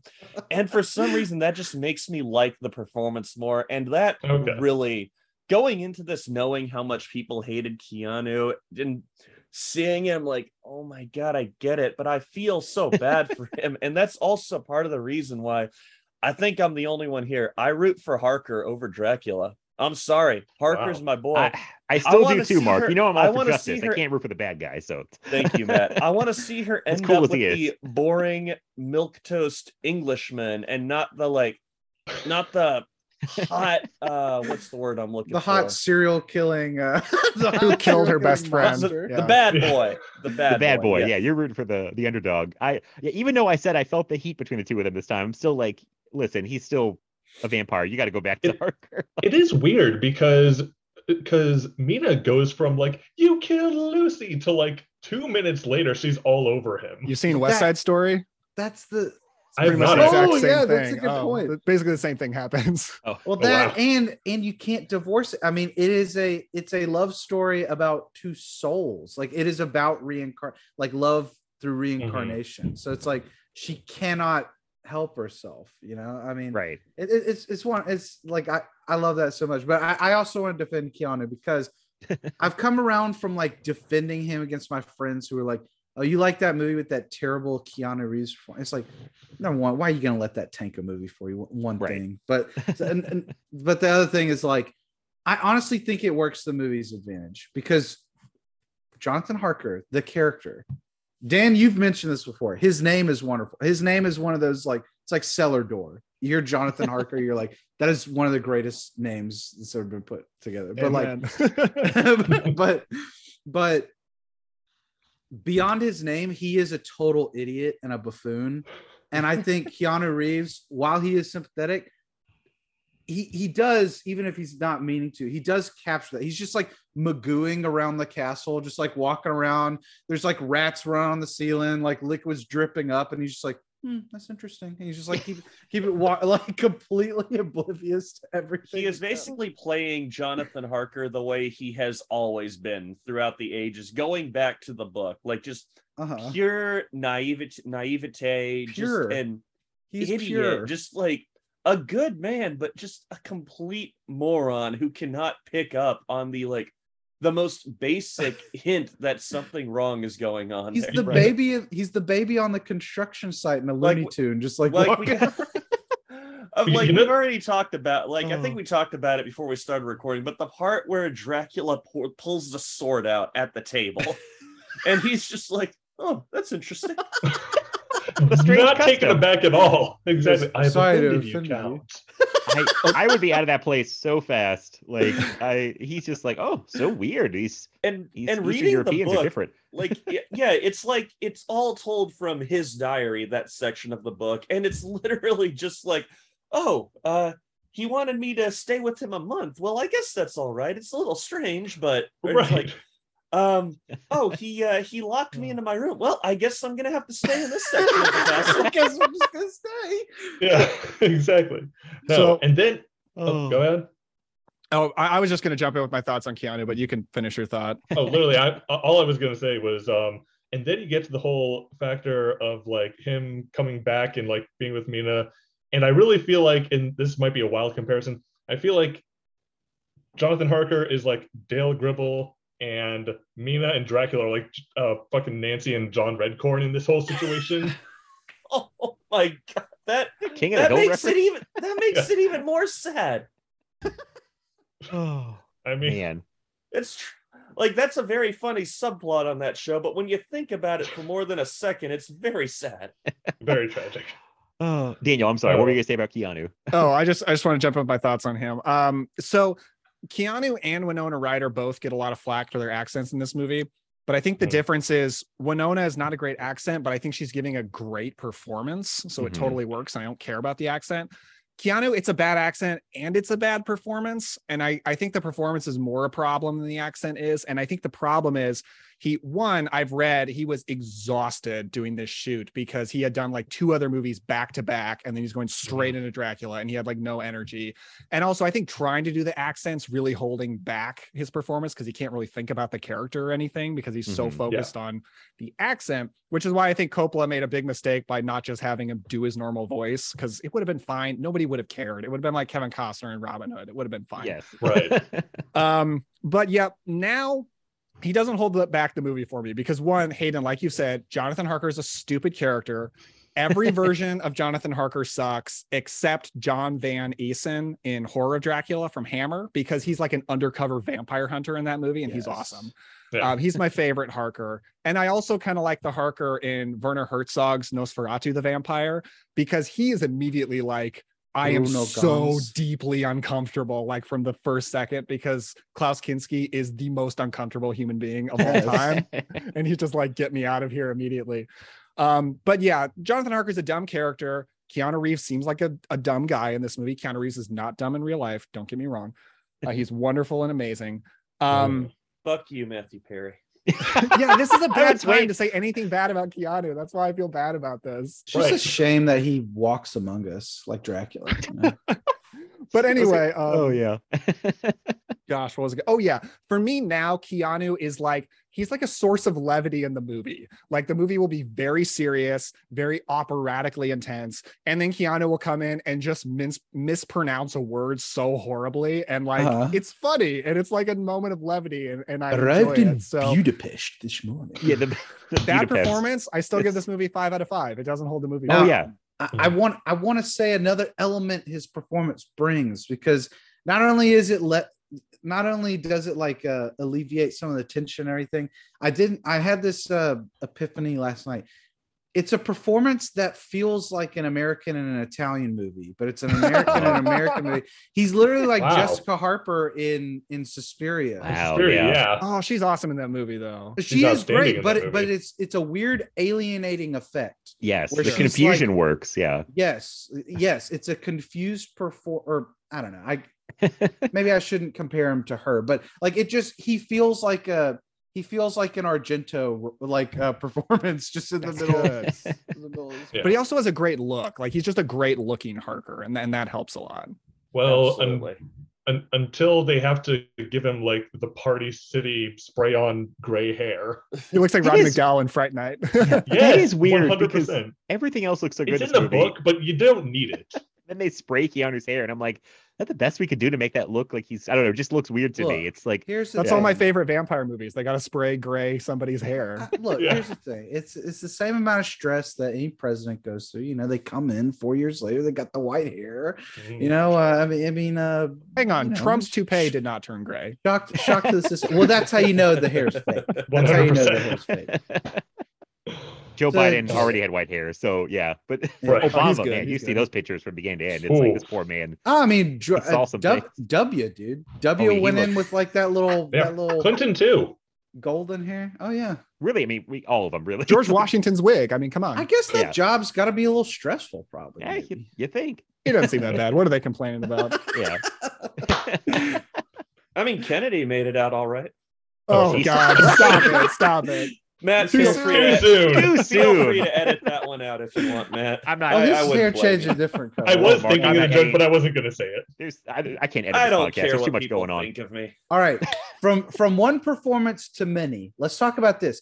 How many other sets? I mean, we talked about Sleepy Hollow, Dan. I'd love to be on that set because of just the architecture of everything. Imagine being on this set. I- In the special features, they paint you this picture of like literally to to get the guys to bond. Francis Ford Coppola sent Cary Elwes, Richard Grant, and uh Billy Campbell on like horseback riding adventures, hot air balloon adventures. Like they went camping. Um, on the set, Tom Waits would just be playing music for everyone on the piano. Uh, I I can't remember. I think Anthony Hopkins was like cooking for everyone. It's oh, just Oh, like, amazing. Oh my god, how could you not just want to hang out with these people all the time? And then Gary Oldman and Winona Ryder are feuding and kind of spoiling everything.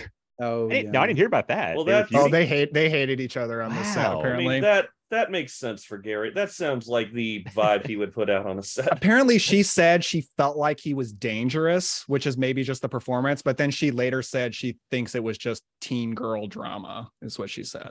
So I I'm not saying that. That's what probably she just, said. I think he's probably just like he's he may have mellowed out recently because in interviews now he kind of acts like Anthony Hopkins acts a little bit. Where Anthony Anthony's like, I get I have the fucking easiest job in the world. Like I'm I'm incredibly lucky. I just show up and like I pretend and then I play Yeah. pretend. for a Apparently, by this point, Anthony Hopkins in '92 was like, "I don't want to rehearse." Like Coppola wanted like full cast rehearsals, and Hopkins was like, "Eh, do we need to?" You know, it's like he was like, "I just want to kind of get Man. there." like That's on, weird. man. I the special features I watched, he talked about how much he loved having rehearsal time and I how rare think maybe that at first he he didn't want to, but wound then he up liked loving it. it. Yeah, he ended up loving. it. I think that was sorry. Yeah, I, th- I think at first he was like, "Do we need to rehearse?" Then he ended up having a good time because the rehearsals look super fun. They're all just like hanging Uh-huh. out and like dancing and like. I love the Um, dancing part in the special feature. It's yeah. great.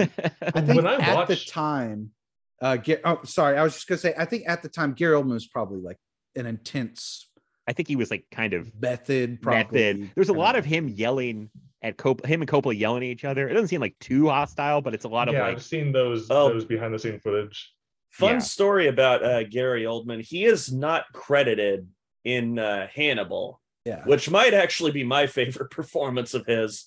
Oh, he's so gross in that. He is. Oh my god, he is. and it's not just the makeup. The, the character is The character is a Seemed like a good idea at the time. but apparently so i had heard different Uh. stories i've heard gary i've heard that gary oldman wanted to go uncredited because he didn't want his name overshadowing the performance but then i heard another thing like he was fighting to have his name above the title and they didn't they didn't want him like they just they just wanted hopkins and julianne moore. They didn't want him overcrowding the show. I And hope that's some- not true because that's insane. yeah, some- that's really crazy. somehow that led to him being uncredited. I i've just heard hearsay. I don't know what the truth is. Um yeah for all i know i could even be making up that i ever heard that story half the time i try to go Mhm. back and look these stories up i can't find them but You're just rolling in, making up stories about Hannibal. he seems like he seems like a very uh, like he could have been a very intense uh int- intense personality is the term i'm trying to find I, for yeah, I got Yeah. that from the features on this one. And I mean, Coppola was like, I wanted an actor's actor He got one, I Mhm. think. He got I mean, like also think about the pressure. This he is literally the man of a thousand faces in this one movie. Think about all So the much time yeah, he spent in the stuff. makeup oh, Yeah. chair on this one movie. It's, it's Oh, insane. crazy how many Man. looks he has. I would gotta never say- get in a makeup chair again after that. yeah. yeah, no, but but my favorite thing, just because it's the silliest looking thing in the world to me, is not specifically when he's the giant wolf monster, but when when Mina is looking at him and he says, "Don't see me," it like briefly flashes to his human face on this Uh-huh. monster body, and it looks like what's his name, um, the old man from Tusk.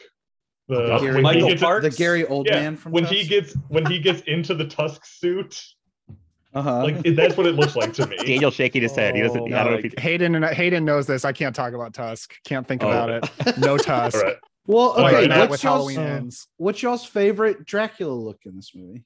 oh, I like oh man. I like, like the, Old I like the wolf. I like the wolf Dracula. okay. He's- Ken said old man. Mark said wolf. Uh, Daniel, what do you what do you got? You're thinking. It's so hard because I I love them all so much. I guess I'm gonna. I don't know. I really like the end when it's like old man, but not in a bun hair. Um, and, and even like at the very end when he has like the bat face. I guess I'm gonna go with that. But it's they're basically all tied. There's a great old man look. There's a great old man look when he's standing outside Lucy's window before he finally Oh, kills her. so he's got the old man Oh, yeah. face, no bun hair, and he's in this like s- black suit. He looks Oh, so yeah. cool. I gotta go the bat though. The bat. the bat's The bat's really cool. Oh, I love is when it backs into the shadows and the glowing eyes are just there. Oh, my god. And he turns And into Ken- rats, and right? Ken's like, I'm not scared of this.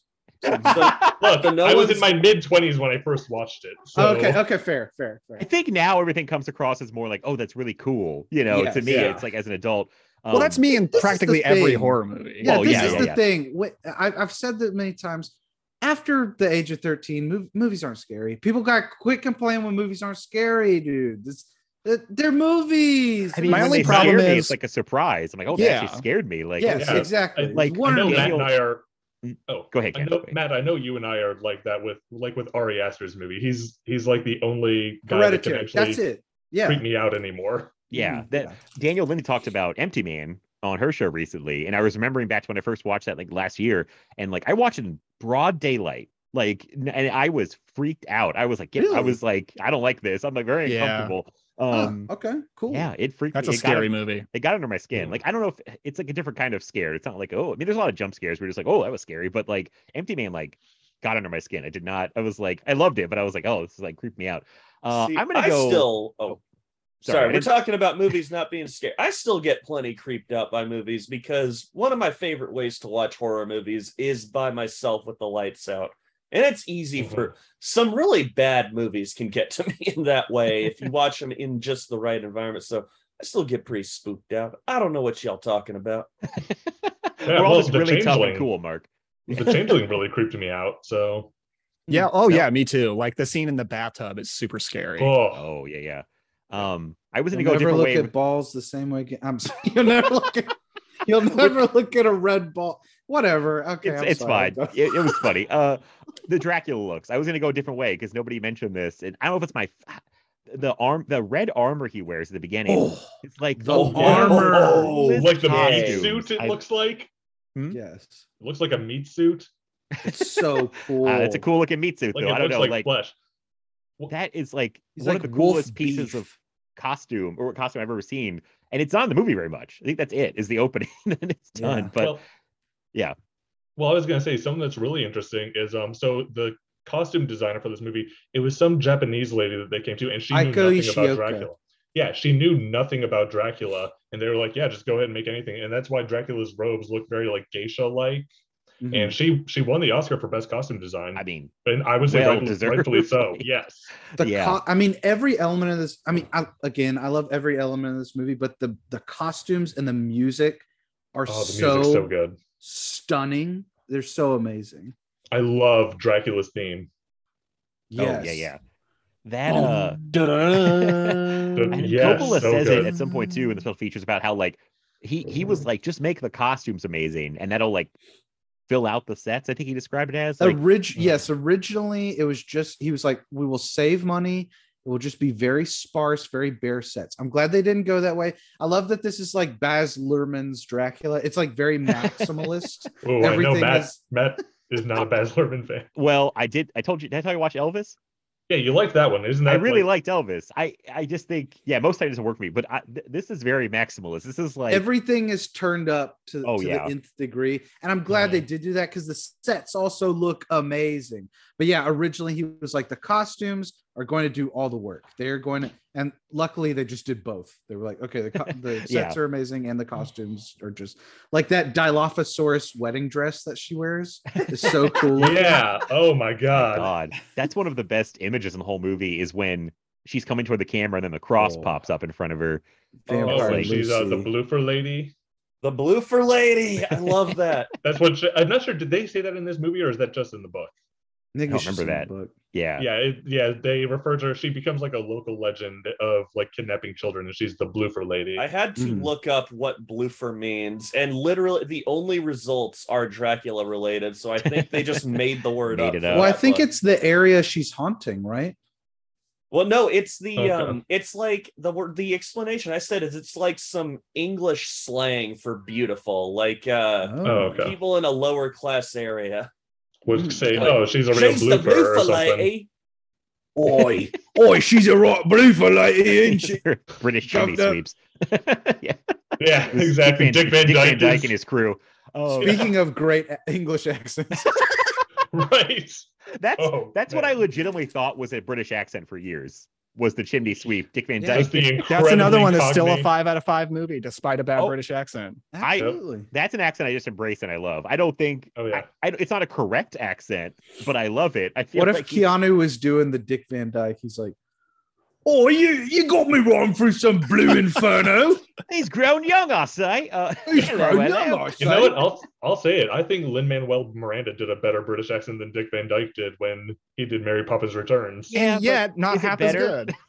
yeah, it's yeah, like he was much better in he was he was a much better British accent in a marginally okay movie. Yeah, is like twenty five percent of- of the charisma. yeah, it's like that's All right, this- if you could sub thing. out one actor with Lin Manuel Miranda and Bram Stoker's Dracula, Oh man. Hmm. Couldn't he play one of uh one of Lucy's suitors? Could he play one, One of those guys? of- no, no, I'd no, want but him I to like all play- those guys. There's no play way. one Not of the, the guard- One of the guards in the sanitarium. No, I was gonna say I want him to play that that night watchman who looks like Sherlock Holmes who gets immediately eaten by the Wolfman. Yeah. Oh yeah. There you go. Um Yeah. No, I would not lo- for the I would not lose any of the best friends gang. That's Yeah, what I okay. call the Okay, uh, Mark, Mark, you gotta get into the best friends gang. Okay. you gotta get. well, look, it. yeah, yeah, because all right, these three characters in the book, Van Helsing will not stop going on about how all three of these guys, and later uh Mina Yeah. and Jonathan, and even Lucy, while she's alive, are his best friends. The The best he's never met anyone who world. isn't the greatest person he's ever met in his life. Yeah. Oh my god. And- Oh, well, I was just gonna say, watching the movie, the three guys, uh, Arthur, Quincy, and Dr. Seward, I agree with them. They're all amazing. They are Yeah. amazing. I just They're love great. how it's like that. I don't, I really don't like Van Helsing in the book, but I do love the like he just shows up and he's like, Oh yeah, y'all are all best friends. And now I'm like best friends with y'all. He is Anthony Hopkins is having the time of his life in this movie. He- the moment when best. he realizes, MVP. oh, when he realizes, oh snap, it's the vampire. He is like celebrating that he's a vampire, and he's just like, you "I have found the pursued devil of in my life. I'm going. Yeah. He, he like He he, is like so grabs Quincy. Is it Quincy or Arthur? He grabs and like jumps up and down with him. It's outrageous. I dare say the devil's concubine. And he's like, Feed me. I stop. and then and when they kill when they kill Lucy and they're having dinner, it's just like, Oh, yeah, with stakes Oh are hard cut off her head, oh, and now she's at peace. the But cut best from the part is- decapitated head to the ro- the roast is an Okay. amazing cut. but also just the way Mina's like, did my friend suffer while she died? And Oh, they yeah. just cut. It's like a Family Guy joke. They Yeah. just cut to them with her severed head just sitting there hanging out, like, yeah, she suffered. Then I cut off her head. And now she is at peace. so hard at the time. Okay. I, I the movie is so sensual. Like, I mean, not just like sexually, it's just like you can like smell, you feel like you can smell, hear, taste everything like in the movie. And that scene with the roast and he has like a pint of the darkest beer I've ever seen in my life. He just downs it in one gulp. I'm like, I want to have a beer with Van Helsing. This Van Helsing is great. He's my best friend. Yeah. He is That my roast- best friend. gang. That roast was a perfect medium rare, by the way. Great Yes. looking roast. Uh, very hungry. Um, so, so I also want to go back real quick since we were talking about all of Lucy's suitors. So this is one of my favorite stories, um, and I believe Coppola mentioned this uh, mentions this on the commentary. That scene where Lucy and Mina are looking at the Arabian Nights book. Apparently, that was Coppola's own personal copy, and he said someone on the set stole it. And this isn't my original joke. Joe Lascola from the Movie Dumpster podcast said this. He's just like, you know who I bet stole it? It was Winona Ryder. He's just because you know she she can't help herself. She has to steal it. Oh, I didn't She was a little klepto. I forgot about that part of her career. It's like I never forget about every. We- I love Winona Ryder, but every time I see her, I'm like, that woman stole once. we don't need to talk about that. just such a minor. Winona which is- Ryder's a perfect person. Yeah, she is yeah. Look, she is and we wonderful all make and also like Didn't she steal on. something really small, like a laptop case or something was like really shoplifting. ridiculous? I thought it was like a bunch weird- of weird- clothes. look Oh, here's well. the th- here's the thing here's the Oh thing. well. Winona Ryder is great. And okay, Mark, you should know this. Uh, You live in Austin where there are no longer any any people who work at the checkout stations at Walmart's or anything. Everyone's stealing. It's okay. It's okay. it's not a big deal, you know? Sorry. Oh, okay. I don't. I don't want to. I don't want to go against it. I'm eh. I, I, I know I know I'm on a podcast with, Look, the, hey, with the for the hound for justice over here. Matt's like Matt's like we should probably like make her pay for this. No, crime." no. If I was Batman, I would let those crimes go. I'm like, I see a family stealing food. I'm like, well, I'm not going to beat them up. Uh, you yeah, know? well, that's the thing is Winona stole a loaf of bread to feed her family. Is the thing. Right. no, I so know she's she Jean was on- she fell on hard times. Uh, no. Then why did Uh, she eat the whole loaf herself? She got hungry. I was building that was that one fell. Matt, cut that out. That one fell flat. Mark, you keep telling me to cut things out. Nothing's getting edited of this. Oh, I'm telling you, I, hey, I helped you out last time. I can't. You can look if you cut that out, you can keep the Kennedy joking. I'm keeping it all in, Mark. It's all staying.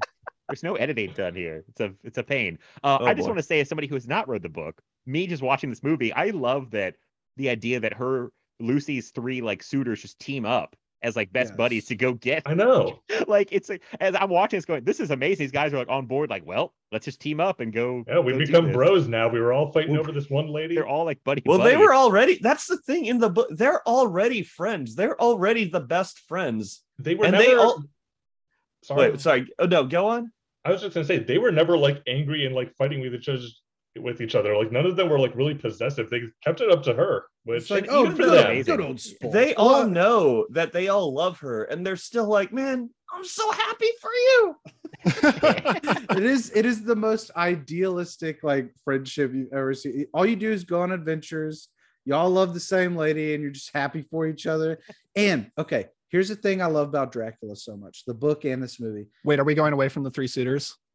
No, no, no, no. This is Okay. part of it. because like I love the feeling of like in this story of like you're with your friends, you're in a place where you shouldn't be after dark and it's night and you're solving mysteries. And that's like a subplot of this book. It's like they're not the Scooby gang, they're the best friends gang. but it's it's like it's wonderful. I love I love the like sort of creepy mystery adventure feeling of the best friend gang, the the three suitors like going out and solving mysteries. And I just want to say Quincy Morris is my MVP. Well, that that goes along with what I was going to ask you do- yeah. guys because I I love the three suitors too. They're all so perfectly cast. I mean, I love that the Rocketeer is in this. Yeah, I love yes. Richard E. Grant. and by the way, I love that Richard E. Grant is in Rise of Skywalker because it continues the trend of having a British vampire hunter play an Imperial officer like Peter Ah. Cushing. Yeah. They've conjured Oh, legions wow. of star destroyers. But I wanted to ask you guys: Did Lucy make the right choice? No, it's Quincy. you know, Is that just because I you're a like Texas guy? Oh, Well, no, look, here's the cat thing. just freaked out. He was on my lap. he was Here's like, "I thing. hate Quincy." I hate That's I a hate cowboy. Tex- Look, I may live in Texas, but I hate Texas as much as David Prior does. And like the thing is, is like the thing is, is Quincy has a great look in this. He's got a cool mustache. He looks like Mhm. he walked off the set of Tombstone. He's Yep. got that like cheetah print like vest, which is really cool, which is somehow way cooler than it sounds. He's got a great costume. He's got that sick uh, like Winchester rifle. Like Mhm. I just think Quincy Morris walks in and he looks boss, and like he's clearly the most fun. Like he's the Oh. uh, Dan. He's the Brom Bones of the gang. Oh shit, he is. Oh man. Well, I'll so I'll say this. So first of all, I love Quincy Morris and all of his little like things. Like he's he tells Van Helsing something I was like "Well, you're as crazy as an old wombat." Or, or He goes, "You're a sick old buzzard." Yeah, yeah, exactly. But also, I'll actually say this, uh, Daniel, you asked uh, if Lucy made the right choice. I honestly think, at least in this, I can't remember from the book, but at least in this adaptation, I feel like Arthur is like the least developed amongst all of them. I feel like he Hmm, gets the least to do. Yeah, I Yeah. think that's probably true in the book. I mean, in the book, they're pretty much all the exact same character. It's just Mhm. that Quincy is from Texas, and that's the only thing that makes him different. But all the guys are exactly the same. I gotta say, my favorite of them is John Stewart because I love Richard E. Grant, and I think he's like kind of the scuzziest of the group. But he's the last one she should choose. But But yeah, he's he's, my like a favorite to druggie in this one. Yeah. You said Oh, yeah. Stewart. You said John Stewart, and it made me laugh. Oh, Oh my god. hosting the Daily Show. Jack, I think it's Jack. Oh. Uh, it's Jack, Jack Stewart. Stewart. Yeah, they call him It's Jack in John in the book, which is funny that the Oh. book has John and Jonathan. I think that's why they were like, let's make him Jack. Yeah, so they they were like, have the "That's same name. Yeah. Well, but but I think I thought you said Stewart. And- I thought you did name. too. Dr. no, Stewart. Seward. It's Seward. Oh, But I was thinking I was thinking of Daily Show whenever you said that. That's what I thought. laugh, like, It's like, oh, it's John the two Stewart. suitors, and then John Stewart's like walking. He's like down, down, down, down. it's like I just read this. I just read this Twitter thread on Twitter of somebody talking all about Dracula and recommending the book, and the entire time they call him Jonathan Harkness. And the last tweet is, "Oh, Harker, sorry." A, a Oh. little known relative of Agatha Harkness. so as we're talking about the best friends gang, I made that joke in the intro about like the vampire hunting crew because I literally was watching this going like, oh, there's five guys because it's Keanu and Van Helsing Us. and the three best friends. There's five of us. Does anybody want to take a stab at who's who in this crew? Okay, look. Here's the thing. Mark is John. Mark is Jonathan. Hayden is Yeah. Van Helsing. Oh, Oh, yeah, Can I I be think this you're- Van Helsing? I've already had Yeah, the mantle of I've Yeah, already not had the, the book Van mantle of uh, Jonathan Harker bestowed upon me, so I'll take it gladly. I am Hey, that naive. You're the star. That's good. it's like here you go. Uh, I think yeah, I, I think Hayden is probably Van Helsing because you seem like the most excited about stuff like this. I feel like you'd be It psyched. you have a haunted on my life. Yeah.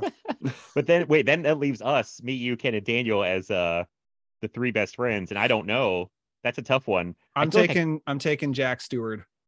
okay, I kind of want to be Quincy, even though I'm not that cool. But I Okay. kinda- I mean, look, I've, I, You I've- get the I've girl, been- Ken. Look, you get Lucy. you get the girl, I yeah, mean, there we go. oh my god, Briefly, she's gonna die, but Yeah, I mean, briefly. very much so. Yeah.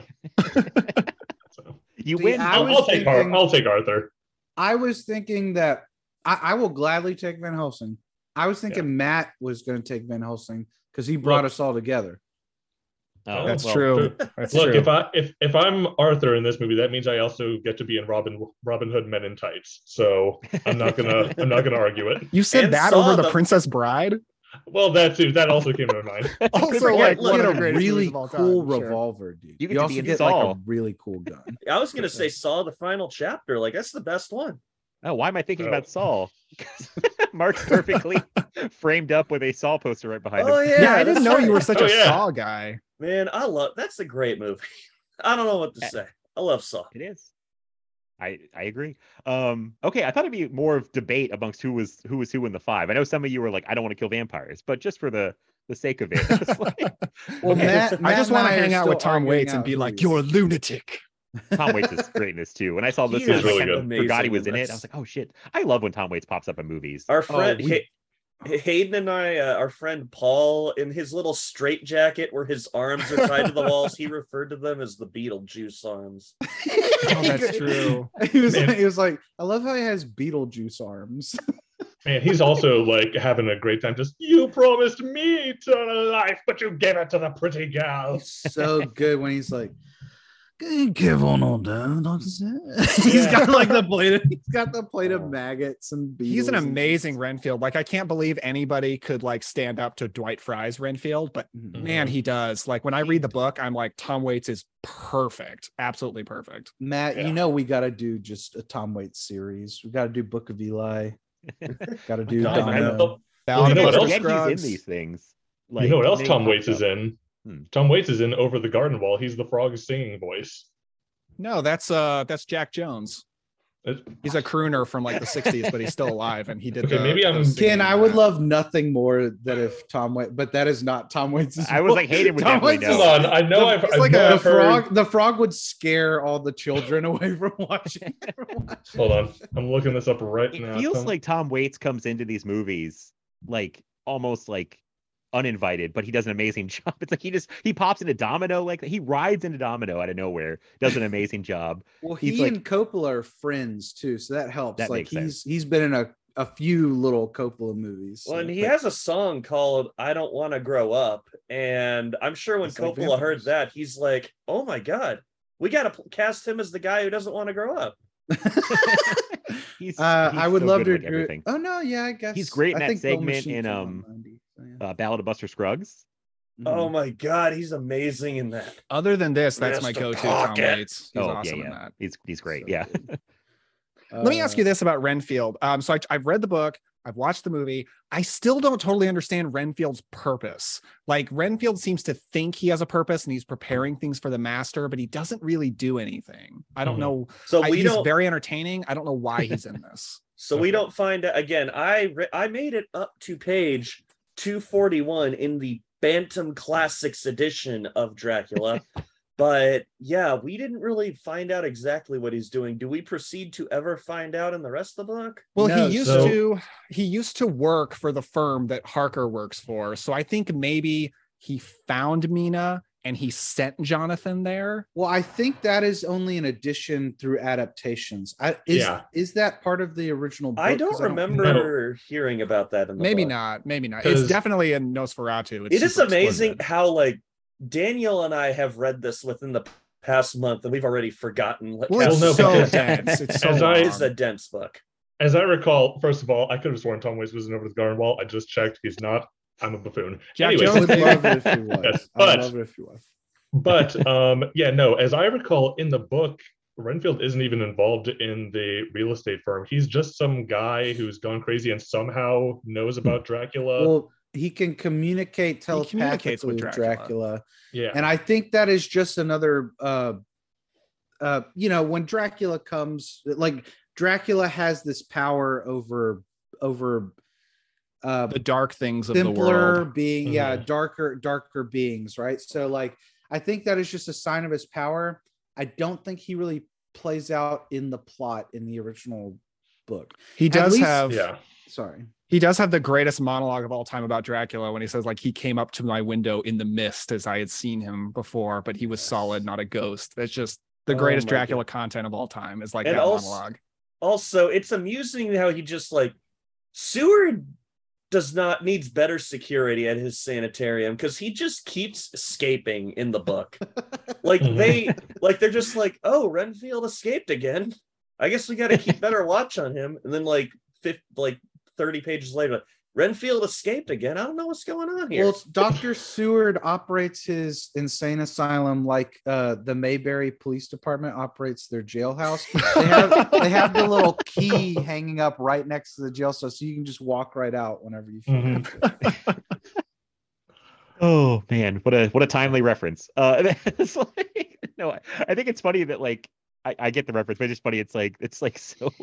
It's like a show that was super old when I was a kid, but yeah. Hey, uh, Hayden and I grew up on that show. Oh, I did too. My grandparents like kind of almost forced us to watch it, but we did we did like it. But yeah, it's just it's just so funny. It's like it's still I talked still about this on my podcast, but I kind of resent that show now, but I do Oh. know it inside and out because I watched it so much as a kid because of my parents. I love Andy Griffith. Andy Griffith is like the idea. Uh, again, it's one of those. It's one of those artifacts. It's like the ideal. Uh, Racist town. town. Yeah, Yeah. the ideal version of that town. Yeah. um boy, I think someone said this. You guys said this earlier about this. This felt almost like Oscar bait type movie to you, which I mean, I missed all Before that. I saw it, Yeah, I understand. but it did I- win Oscars, so that's technically not true. The technical See- stuff, but it's funny because I think as a kid I had the same idea, but when I first watched, I was like, "Oh, this is not a typical like Oscar bait." I think because it's so bloody and violent, which I don't typically True. associate with a lot of Oscar movies. It's it's got a Yeah. it's got a mix of like made by very good people, so it has a classy feel, but then it's kind of like kind of almost got a not sleaziness, but like the No, it is, sexuality it and- is a sleazy Okay, movie. I would say absolutely. All right, all right. It's the It actually- sleaziest Dracula movie, except I haven't seen the the Blood for Dracula, which is probably sleazier. but- Okay, yeah. Hmm. It's just funny, like with the Keanu has like the foursome with the vampires and then all the violets. I'm like, this is not your typical. Literally, you see, uh, you see a wolf like just mounting a woman. Yes, out That's of an it's insane nowhere. visual. And Yeah, Lucy's just making orgasm ever saw in a noises through like almost this entire she is movie. having a good time there. Yeah, it's funny because he makes this after Godfather Part. Th- I made this as a joke last night, but the more I think about it, the more I feel like it's true. It feels like a reaction to Godfather 3, where that was the big Oscar bait movie. Everyone made fun of it, and he's like, All right, I'm just gonna have a good time now. I'm just gonna like go balls to the wall, do the like nuttiest movie I can possibly make. Mm. Right. He's like split uh, spraying Anthony Hopkins with blood, like a, like an almost comical amount. Like I love the behind the scenes in that when they're just laughing as they spray Anthony Hopkins with that blood out of a tube. Like you know, it's just like it's just yeah, it's like a, it's like a sleazy, crazy movie made by like Coppola that feels classy in a weird way. It's a mix of like classy and sleazy that I actually really like. Mhm. Go ahead, The, Hayden. I think you say um, something. Yeah. so like uh this is also one of the movies that it was the first time i realized that movies can reference other movies because i remember rewatching it in like uh i don't know uh middle school maybe high school. And like i remember specifically being like whoa that shot looks like that thing. I hadn't seen the exorcist at the time but i remember like the shot of anthony hopkins arriving outside the house looks like there's looks like the ex the famous exorcist shot her spitting up on hopkins is sort of like mimicking the the the pea soup. Um the there's the shining shot with all the blood exploding from the over over lucy's bed. And then like as i grew up i kept looking up all these things and like coppola was purposefully um doing these shots that mimicked older horror. There's like a reference to black sunday and everything. And so like while this stuff is you know movies have referenced each other since the beginning of time that was another just another thing where i was like oh cool like a little metatextual uh, Mhm. they a level to this movie that I like Which I think it's because Coppola kept talking about like he really wanted to make it like older movies too, and I think he was just influenced by that stuff. I mean, he's at one point he's like running like a silent film camera that he bought, Hmm. Oh yeah. like which oh yeah, the scene of Dracula on the streets. It turns Yeah. into Oh, looking like a that's- silent that's film. beautiful. So I cool. love so that. good. Like and it's so great. He he's only made like three horror movies uh he made like his first dementia 13 oh yeah, which I just watched. Um, yeah. and it's like his first movie. So like I I think that he was like, okay, I'm gonna make a horror movie. I'm gonna make it a giant love letter to a genre that kind of gave me my start. And I don't know. It kinda does feel that. like the ultimate horror movie. Like no movie has been more horror than this. which I have. We have to finally say it, Ken. I think this movie's very scary. Like I know I Oh, saw. I know I'm Yeah, we talk biased. about that. Okay. I know I'm biased because I saw it as a young kid and it definitely disturbed me and reprogrammed my brain and like uh, made, made me lose sleep for years. But like watching it now, the sound design, the imagery, I think it is so scary. There's definitely like a lot of creepy imagery too. Like one scene that like still just like makes chills go up my spine is when uh Keanu is in the bed with the three brides of Dracula, and then like when Dracula comes up, like two of the brides like come together and they like do like this weird crab walk out of the Yeah. Oh, room, yeah. and it's like shot in reverse. I'm just like, Mm. ugh. Oh this man, I was like, naturally. I couldn't believe my Oh. eyes when I saw this movie for the first time. Like that image was completely burned into my brain from that first viewing. You guys are. Mhm. lo- I wish I could have seen this at that age. You know what movie I got to watch at that age was uh Mike Nichols' Wolf, and I was like, Oh, oh, my god, I'm getting A getting lot of away with- office politics there. I'm getting away with watching an R-rated horror movie. I'm uh, enjoying this. And, I don't and know why I, I thought Mark was. I thought Mark was gonna say I saw Rover Dangerfield. Wolf was one of the movies that came out of the wake of this, right? That was trying to Yeah, capitalize on like Yeah. adult Classic horror, like Universal monster stuff. Mary Shelley's Frankenstein. Like there Nothing was like bad against Wolf. Like I, rem- I I haven't seen it in like 25 years. I remember It's not that bad, enjoying it's it, but, like if I had watched this at that age, like I would have taken that copy of Wolf and like stomped on it. Like, what are you trying to do? Get out of here. I I do remember I must have seen like images from this as a kid because there was some stuff that did scare me just to even see, like Gary Oldman specifically as like old Dracula when he first meets him with even with the buns on his head, which is like uh just some Oh, of the- that. Like he's got the uh did, you se- have you seen Little Nicky? Yes, yeah. Kevin Nealon in while. that when he's got the boobs growing on his head. Oh, That's the look. That's what it reminds me of. Yeah, it is kind of like that. But he just he makes some when he like licks the razor, and I feel like he's that scene where he laughs and like that Uh-huh. scare just that kind of scares Oh, yeah. me.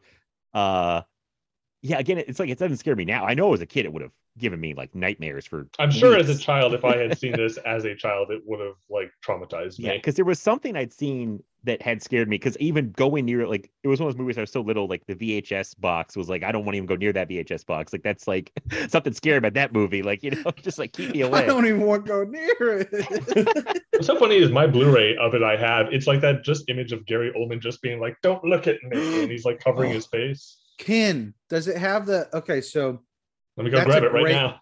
yeah, that's a great image. Um, oh, I'll, I'll wait till he gets back. But they had there was a DVD copy. It was like the collector's edition. Mhm. Mm, That's a beautiful release. Yes, it's, and, uh, like- this one yes, right here. it it had that art on it. But Ken, I want to ask you if the Blu-ray menu is the same because even the blue or the the even the DVD menu of that version of the DVD scared me because if you left the DVD in for like longer than six seconds before hitting anything, it would do a jump scare on the DVD Yep. menu, and Mhm. Oh wow. it it would it would frighten me every time because it'd be like dun it'd do like the dun sting and it'd show like the the werewolf face would pop up Mhm. Jesus. and it was so horrifying horrifying I like that. That's that's too scary. I'm like Matt, where I, I I don't get scared by horror movies almost ever, and I don't care about that. The only thing I don't like is when I can tell the only reason a movie exists is to scare you, and it doesn't work. Like the Nun, like the Nun. The only Oh, reason that that's a- movie exists is to spook you. It's a good spook me, example. so I kind of Yeah. have no use for it.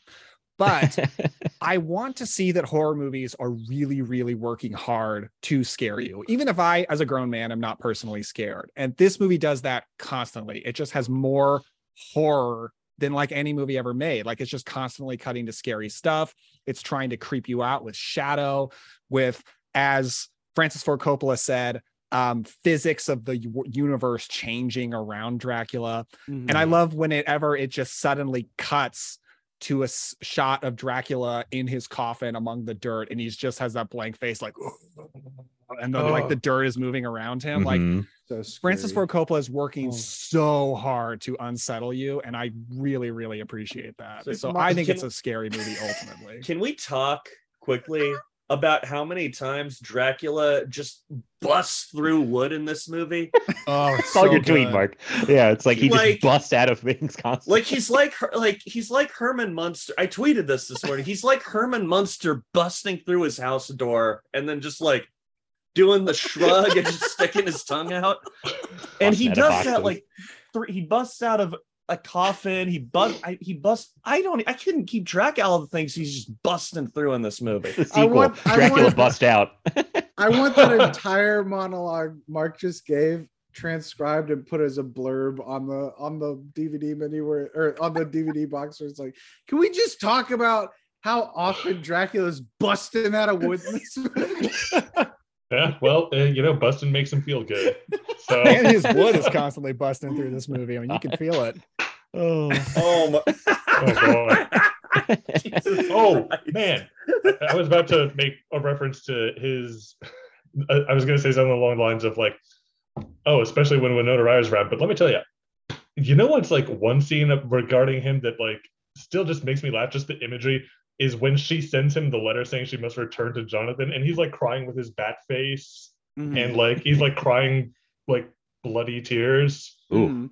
Yeah, that made me Oh, like and he's in the candle, you know, that room devoted to all the candles. Wins. and so then we juxtapose that with Van Helsing in his candle room, and oh, it's so good, dude. So I, I Um, do feel like we've only kind of talked around Gary Oldman. Can we just like really dig into how we feel about Gary Oldman's Dracula as opposed to other Draculas? Before Okay, we yes, get into yeah. that, I did want to say we singled out a lot of guys, and uh, we did talk a little bit out, about Winona. I want to say even more iconic than Dracula in this movie. Any look of Dracula's in this movie, I think, uh, except for maybe the bun head is more iconic. But like yeah. Lucy, when she is in vampire mode in the wedding dress, first of all, I think I think uh, Sadie Frost is great in this movie. But like, She's Oh, the yeah, best she's- Lucy She's ever, amazing. Oh, She's yeah. great. Yeah, yeah. She kind She's of in some ways upstages Winona. Winona's really good. So I just think She does she's- upstage thing in, like, Winona. Yeah, how yeah. many how- Absolutely agreed. How many adaptations have they even brought Lucy into? Because I feel like half the time they're like giving Mina Lucy's name or they're Almost switching up the every roles. adaptation as Lucy. Lucy, but it's Lugosi, Christopher Lee, Langella. a lot of times they do switch Mina and Lucy, though they switch the names. Yeah, the I- Langella one does that. I don't know why. It's so arbitrary. so weird. It's like in James Whale's Frankenstein, how Victor and Henry are switched names for no reason. Yeah. yeah for no reason. It's also it's, It's- funny it's- because I know in the original uh Universal ones, both the Lugosi version and the Spanish version, uh Lucy just like gets killed off screen, like and she dies immediately. It's not It like is- the long drawn out yeah. death. It's very fast. But that's movie is an hour long, so everything's really fast. That's true. Yeah. I just Uh, want to say Lucy's an icon. We gotta give her props. Oh But yeah, yes. just like the the other scene I was talking about with the crab walk, the Lucy scene burned into my brain from the first time I saw this. It's one of the scariest but coolest gothic images ever in a movie. I think. Mhm. Yeah. I think I said this when you walked away, Daniel. That like that, or it might have been off mic. When uh that shot of her coming toward the camera, and then the cross pops up, is like one of my Mhm. favorite shots Oh, ever. and Van Helsing is just being the greatest exorcist in any movie ever. Strong in the Lord and power in his might. It's you wanna cooler talk than about- anything in The Exorcist, I think. You want to talk about improving on the book? In the book, they are liter- uh Van Helsing and Seward are literally about to cut off her head, and then he stops and he's like, "Oh my god." But then, like, Arthur might think that we buried her alive, even though he saw her dead. And then they might not invite me to hang out with them and watch the game anymore.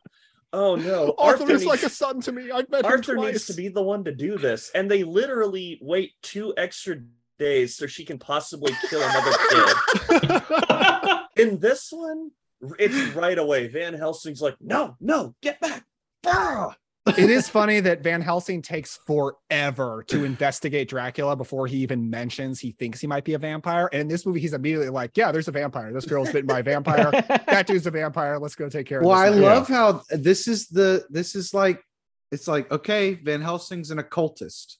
Uh, uh, like I mean, and I and and so I love how he's a madman, a madman.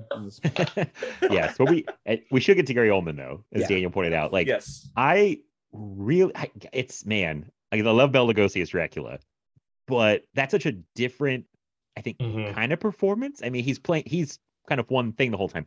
Gary Oldman's doing this thing where he's all these different looks, he's doing all these different things. It's like I just kind of admire how much he did and pulled off, honestly. So So uh it's like one and two, I think. Gary Oldman maybe like maybe it's one A, one B. Just it's like I'm really gonna Lugosi. Lugosi is still my personal favorite Dracula, but I will say this, and I think everyone will agree. I feel like I, I it's just because it's so iconic, but I really feel like Gary Oldman is a much more full fledged Dracula. Just he gets a out. lot more to do. Yeah, exactly. Like, yeah, Just- he's a he's a character, whereas Dra- like Lugosi Dracula's like he's just a you know, he's a villainous presence. Mhm, yeah. But he set the to- he set the Dracula impression for the past almost hundred years. It's like Mhm. Yeah, he everyone is still is doing the version of Lugosi. Dracula. Yeah, that is still like the version of Dracula. Um, as good as Gary Oldman is, but um, it's hard to pin him down. He's doing so many different things in this movie. it's like Mhm. um, I don't know who even like I'd put behind the two of them though. I don't know for who the might do Christopher record- Lee, baby. Oh, that's Ah. true. Yeah, sorry. I like Langella a lot too. Uh if, I mean, Okay, technically, if I had to pick a favorite, it would actually be Count Orlok. Cause Yeah. I, Max I Schreck. like In Yeah. the original. yeah, Max Schreck just like Well, he was a real It's- vampire, so He doesn't even seem human, Yeah, honestly. there was, a, there was a there was a biopic exactly about that Oh, that told the story exactly as it happened. It's get a- good. need to get a copy of that. That's a great movie. Um, all I'm Yeah, saying is you can Google Shadow of the Vampire, click on videos on Google, and there it is. That's all I'm oh, saying. Okay. Well, I know what I'm doing in the next few days. but yeah, no, Max Schreck, just because like I I love that Oldman makes him a character, and I don't think it's bad by any means. But man, like when I come to Dracula, I kind of just want that oppressive, villainous presence that really spook me out. That's what I got from the book. That's part of why I was so excited to read it. And despite not finishing the book, I am loving it. And I think, I mean, Lugosi does great, but I think more than anyone else, Max Schreck just like uh personifies what I want out of a Dracula. I think We're it- talking. Oh, sorry, Ken. Go ahead. I was just gonna say he really he he looks like a rat and it really like it's it, it sets this like tone that like no no this is like he embodies disease like he is a disease that's coming for these Yeah. people. Yeah, he's Yeah. the Black He's like the least human looking Dracula. He's Mhm. very inhuman. I think we saw Nosferatu. I was like, God, he just doesn't. The guy, I was like, how can an actor play this? He seems like he's not even a real like human Uh-huh. being. like, Yeah. it, it was crazy. Hey, what were you gonna say? Sorry. I was just gonna say we're talking Drax, and I was gonna say while I do love him, it's like when I when I think like for me, it's like when I think of a Dracula, I'm thinking of a line they say, right? So when I think of Lugosi, usually it's like "We're be leaving tomorrow evening. You know, Yep. and then whenever I So think good. of whenever I think of Gary Oldman, I'm thinking of I love you too much to condemn you. to condemn you. to condemn you. Yeah. And then whenever I think, unfortunately, as much as I love Christopher Lee, when I think of Christopher Lee Dracula, I'm, I'm thinking of the third. I don't know. Well, a lot of the time, From Christopher Taste Lee the Blood played- of Dracula. thinking of Taste the Blood of Dracula, where he just pops up every now and then to say a number. See, I for me, it's in Dracula's Risen from the Grave when he's telling the the sluttier girl to go get the the nice girl. It's the classic slasher formula, uh-huh. and he goes, "Bring her to me." That's the best. See, Yeah. thanks good. to thanks to Daniel, when I think of Lee, the first thing I think of is I am Dracula and I welcome you to my house. I'm Yeah. Dracula. and welcome You're welcome, I guess. He was probably like, "This isn't Stoker," because it's This that's isn't not the line. It's it's uh into Come of your your own free will and leave some, Some of the happiness you bring. Yeah. Yeah. We're line. such think- nerds. I think in uh fourth.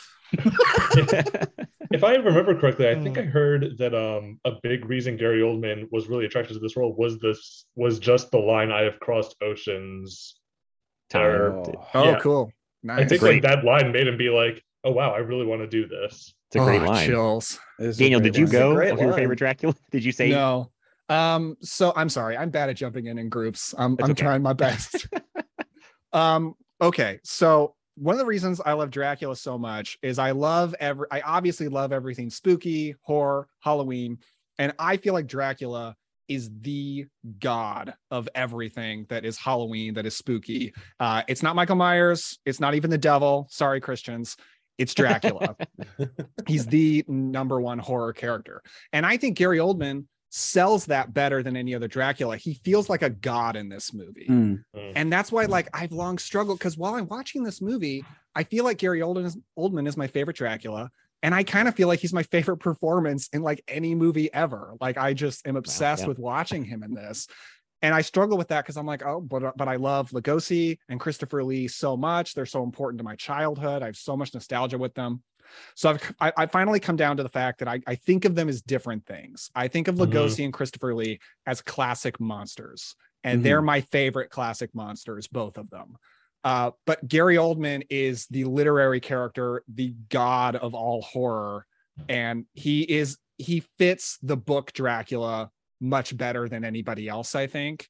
Um, and I'm just I, I'm obsessed with him. Like I've said before, like he's he's the sexiest Dracula and the most monstrous Dracula all at once. I just love how much he's exploding with passion. And, and And most out of wood. that's right. and out of wood. And one of the most important things about the boxes, yeah. Dracula story is you re- you alluded to it, Hayden. I don't remember if it was on or off mic. Is Dracula originally is not a period piece. It is about medieval barbarianism from a foreign land coming into the modern world. It's Mm-hmm. it is sort of like the template of Halloween in that like oh something is coming into the suburbs and it shouldn't be here. And he just sells that foreignness that he feels like he's from a completely different land, a completely different time and he's not supposed to be there, but he is is he and he's going to rain hell on all of you. Yeah. It's so good. and that's and that very much goes to the whole reality just warps around him when he shows up and sort of to go with what you were saying there daniel is i think because you were saying like he uh christopher lee he's a snarling monster uh lugosi he's a suave uh seductive guy langella is romantic in this one you get everything you could possibly want out of yeah, it's everything. Yeah. Yeah, that's that's a good point. Uh, I'm I'm not trying to wrap us up right away, but I'm trying to make sure everyone gets like their points in or questions for everybody because I think we're probably. I think it's been almost two hours, but I feel like it's flown by, like the movie. Uh, I feel like the two hours Yeah. has flown by. I don't have anything else to say. Normally, I have like a no, uh, like a just pad full of notes for the movies I'm talking about. I I That's okay. Hayden and I have this. pads, I'm sure. I was gonna say I, I made like no notes for this too because yeah, I I got knew nothing that everybody or most people would have some stuff. Like I figured Daniel and Hayden probably carry us on this one. So thanks, guys. I only have two more bullet Okay. points I want to hit, but I'm open to anything anyone wants to spit out because, like, like I said, once we're done recording this podcast, I can never talk about this movie ever again. that is No, not I'm, true. jo- I'm joking. you go do a I'm Schlock joking. and all Uh, Lindsay and get more more stuff in if you want. no, um, uh, I was gonna say, okay, so the final set piece, the the final action set piece. Mhm. Uh, I was thinking about it last night because we're uh, me and Mark were watching it with our mutual buddy Paul, and we were just like, this action set piece is so insane. Once once once Anthony throws the heads off the bridge, like Dracula, you know, call oh them And they're, ra- they're racing for the castle. And it's like and it's edited so frenetically. So mm-hmm. y'all mm. know this because y'all all watch the special features, but it's so funny to me that like the reason that is is because they only had like a hundred yards of set for that for the woods for, for the wood set. Mm-hmm. And so Francis Ford Coppola was like, okay, we're gonna run these horses and carriages through this set 100 times and get every angle we can of this yeah. and just Okay. edit it together to make it the most intense. yeah because they Uh, just they just sort of like ran across the same thing over and over right Yeah, yeah. like a track. He almost had like described like they had this yeah this stretch one kind of little almost track to run section of track, and he was just like, "All right, we just got to keep doing this." And I did notice it- it, was very frenetically edited, which yeah makes sense what you're saying. Like they just had to kind of but it it is so imagining- intense because they keep cutting back to the sun setting, and you're like, oh yeah "Oh man, it is like it is like a Yeah. beat the clock kind of uh, thing." Yeah, I'm I just thought about imagining a horse oh sorry I say I thought about Sleepy Hollow in that scene. Every modern gothic movie has to end with a coach chase. oh yeah. I was just I was just gonna say I'm just imagining like a guy riding a horse on a treadmill, like the horse is just on treadmill going for it, getting its workout in. Oh, they made it work because you would be shocked that they had so little space to work with. Like it looks super cool, but they didn't have a lot of room, I think, to make all that happen. But it looks, it works. It looks good. It's so It looks- it's frenetic. Yeah, Yeah, it looks great. It's like, but it's just so funny how it's edited to within an inch of its life. yeah, Because, like, I mean, Co- Coppola, like Burton, is not like an action director, right. but he's yeah. like, look, I know my faults, but I know how we can work around this. So, like, you know, it. I, I think it works really well, and and I always laugh whenever they cut to the guy to the best friends gang like riding. And and you see like their little happy little hound dogs running next to them, just like oh yeah. just so happy to be there. oh. Was it? Do you have Uh, another point, or was it that Hayden? And if you had another, Oh, I just want my last point is I want to get married to the Annie Lennox song. Love Love Song for a Vampire is one of the most romantic songs I've ever heard in my life. My heart uh, grows three sizes whenever I hear it. So I've, I've got an enormous heart at this point. Uh, I probably need to get it checked out. But um, Well, that's good because your heart is normally three sizes too small. and it's just it's just so it's just such a like I I love the trend of 90s big 90s movies with like theme songs in them like the three musketeers song and when it's love you get you know all, Robin I Hood love- is that? Yeah. Does anything top Kiss from a Rose, Batman Forever? oh my I god. think I think love So song good. Absolutely for nothing can ever touch The uh, end, God among beginning is the end is the beginning from Batman and Robin. Oh, that is I a don't even song. remember it. I'm Yeah, sorry. me either. Personally, I kind of zone me, out during Batman and Robin.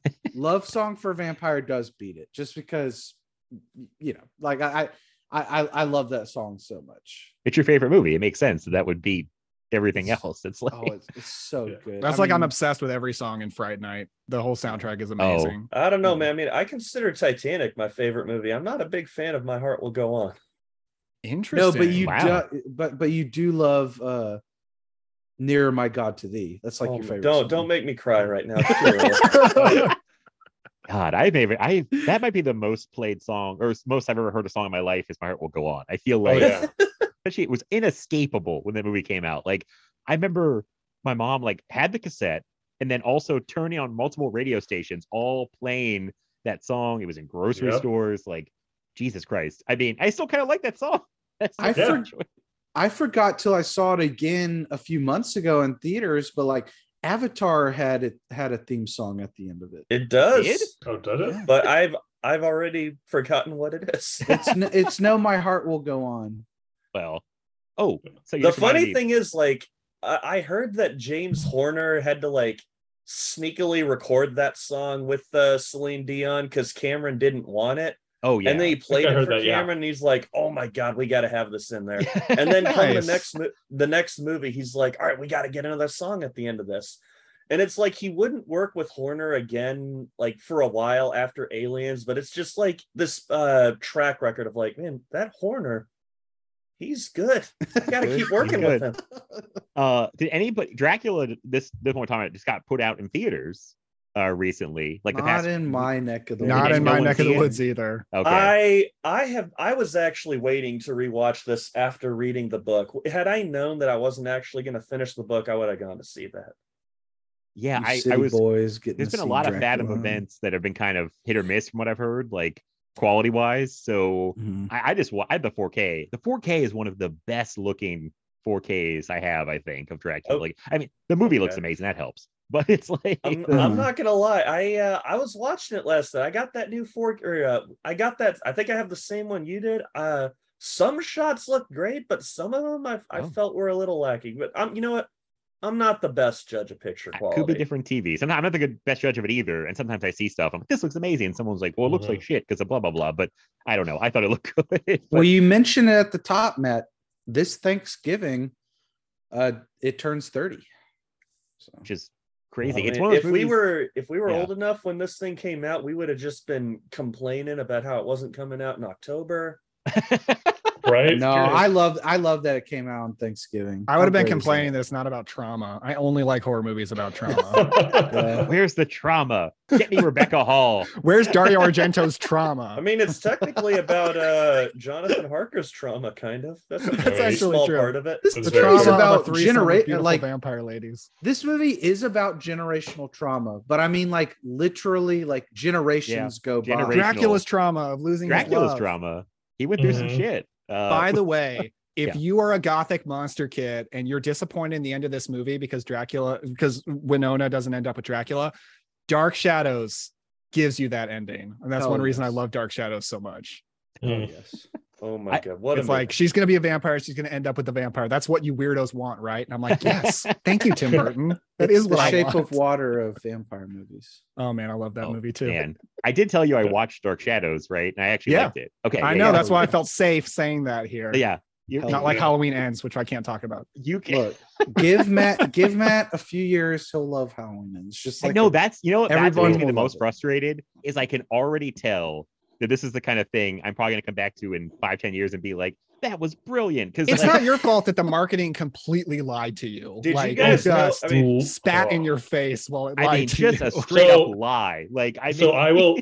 I mean, I'll go ahead and I'm in the same boat as let's Matt. get I- into it. Yeah, not- why not?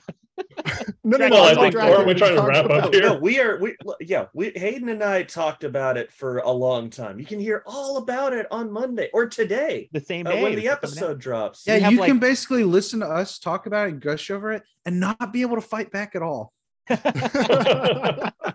well, Um, Ken, you can say a little bit about it. I want to hear Ken's take. Oh wait, are we switching to Halloween ends now? I'm sorry. I, Oh, I hold have on, real quick. I want to. I want to say I- my wrap. oh wait, My- Daniel has one more thing. Let Daniel speak. Let Oh, Dracula no, speak. I I have a I have a lot more things, but we. don't Oh, okay. I'm sorry. I'm all. sorry. That's Well, I was just gonna say my wrap up of uh, Dracula. I was just gonna say, like, y- you know what? You guys have convinced me. Maybe I was a little too quick to say that it's never scary because yeah, there are moments like the ladies doing the crab crab walk, uh, Lucy as a bloofer lady. It's creepy stuff. I guess for me, I just am so more filled with the the classic gothic look and the romance of it. Like that's what I more Mm. attribute this Well, one yeah. than being Yeah, a scary movie. Fair. too. Absolutely. I, I mean, I think deep down that's why we all rea- respond to it. Mhm. Oh, Yeah. Okay. No Halloween ends. We'll put that aside. Daniel, you go ahead. You have stuff to talk about. So I, I feel like the only part of the romance we've touched on is their love scene, but I, I Mhm. love the whole lead up of it too, including the first scene where they meet, because I love that it doesn't play the game of Dracula's like, ooh, I have to hide that I'm a vampire for a while. Hope she doesn't find out. Um, in the first their first meeting, he grabs her and they float across the room like they're flying. And, and he's about to bite her and his teeth come down and his eyes turn red but then he decides not to bite her but i just love that immediately they're like let's get right into his vampirism uh, and they don't Mhm. hold that back Mhm. and their whole relationship throughout is so cool and they drink absinthe which is crazy like Mhm. why are you doing that Yeah. But What? They're drink. They're drinking absinthe. They're having a good time, baby. they And- are And, this uh, movie does not Coppola, have an Coppola frames it to where whenever the drink fills up, sin pops up on the bo- from the bottle. Oh my Just god. bam, right in your face, and you're just like, Oh. oh, Coppola. You know, and they even do an amazing job with dracula's look when he's supposed to look normal like the look with the glasses and the long hair and the top hat that's Okay. still iconic too Do I y'all love those old timey. I love those old timey sunglasses with like the side frames on them. Yes. Yeah. He's got the Tumaligia glasses. They're like Yes. blue. Um, uh, did, did y'all ever do y'all remember the oh god, the worst reality show ever made? It was on VH1 back in the 2000s. It's called The Pickup Artist. Oh my God. Oh. Yeah. Do Hey, you I remember, remember. it was hosted by that guy named thankfully. Mis- Mystery? Yeah, his name was Mystery, That's- right? That's what Dracula Dracula looks like the actually cool version of Mystery from the Pickup Such a whenever he's walk around with like the pimp suit and he's got like the frilly shirt and the and the hat and the cool blue glasses, you're like, okay, this guy needs to host a VH1 show. Yeah. i bet no one has ever said that on a dracula podcast before Right. You might be the first. breaking Uh, new ground I like how you were like this really trashy VH1 reality show in the 2000s, which was like their whole lineup was just trashy The, reality shows. the surreal life. Flavor of Love, Rock of Love. There was all kinds of like. Flavor of love. Is that what VHS 99 is homaging? I don't know anything about No, that reality was that was too soon. That was too soon. Oh. This is the the 2000s were very like reality show My- heavy, and VH1 was like all in on trashy like dating shows. I just feel like trash? just Well, You see, ever my- wanna s- That's You in, in a big way Vern- nowadays with streaming. oh yeah, they've kind of made a comeback. Like these like streaming Huge like comeback. Yeah. Oh, weird. Yeah. What were you gonna say, Ken? Sorry. Oh, I was just gonna say no. My favorite like old reality shows from the early 2000s that I know Matt and I have talked about are just all the MTV dating shows like Next and Parental Control. Next. Parental I control. I don't know what was happening on MTV and VH1. And they these- were. I was like in middle school, and I was just like, "Yeah, this is real." It's just like, no, it is not. These are all Clearly paid fake. actors. I would Oh. love to see. uh, oh yeah, whenever they're like up there and they're like, "My name is Camlin," and I and I and I, I uh, I. Well, okay. I can't- they always come I can't up. They, they come up the My bottom name is give Camelin, and I came to win.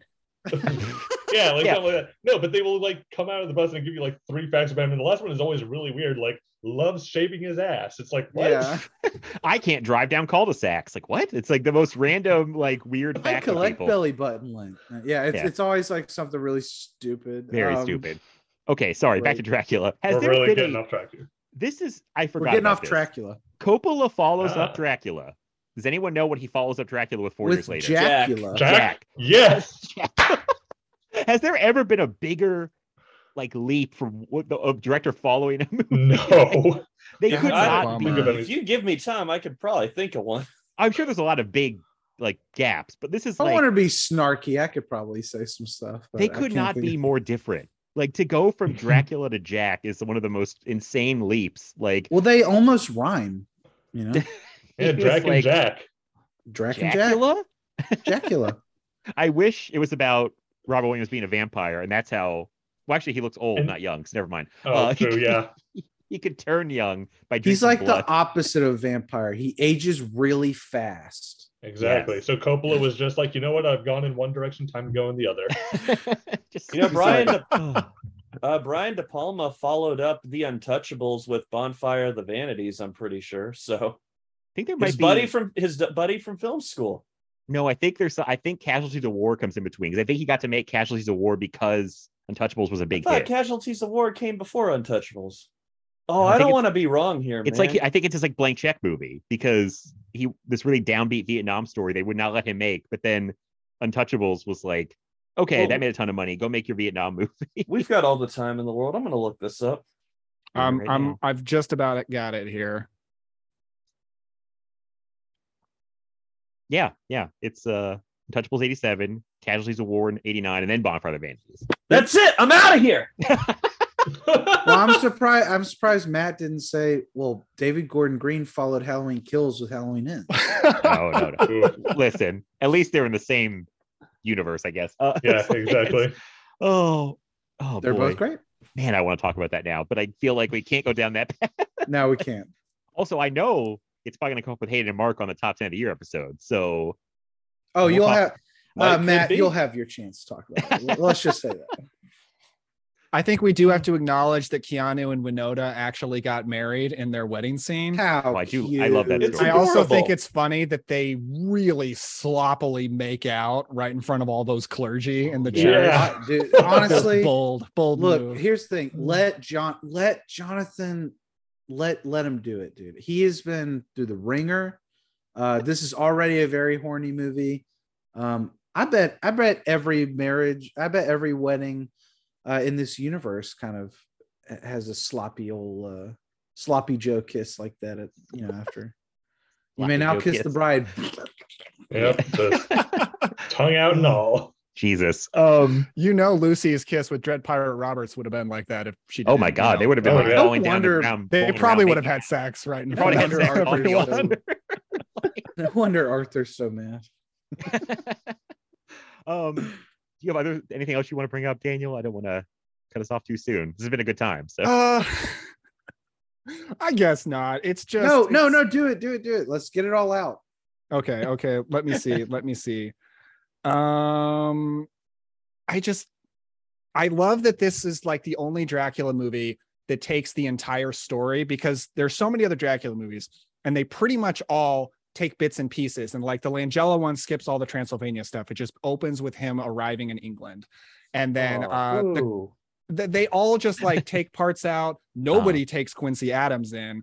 And I just love them the, that in 1992 they finally made the move of let's just take this whole story, but then they also make it so much better by bringing Dracula into the second act, making Van Helsing a way way better character. Mhm. Um, so I just love that this finally got made after dozens of Dracula movies that Mhm. just kind of took bits and pieces.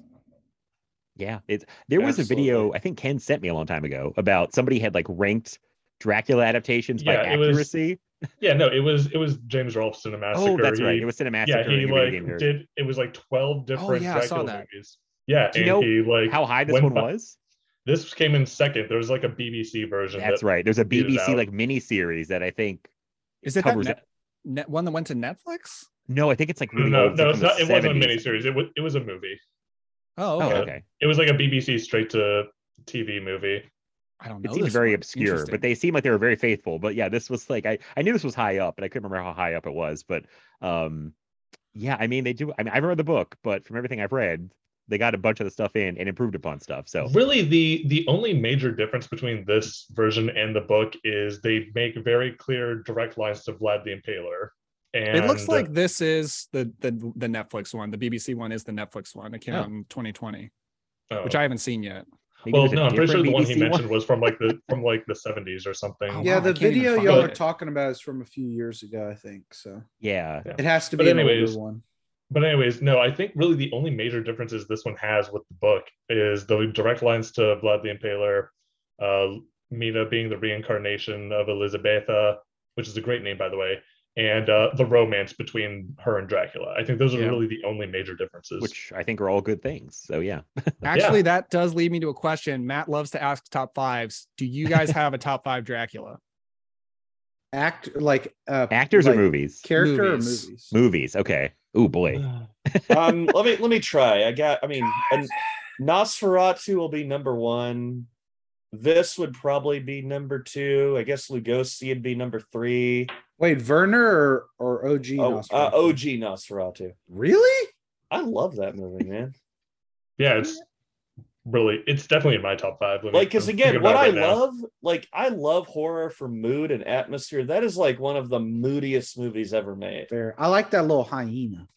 uh four would probably be herzog nosferatu i don't know i guess five would be uh horror of dracula that might be those might be all the draculas i've seen Okay, Well, I think for i've seen untold but that that ain't on that list that doesn't count. That doesn't count. No, I think my number one is still begin.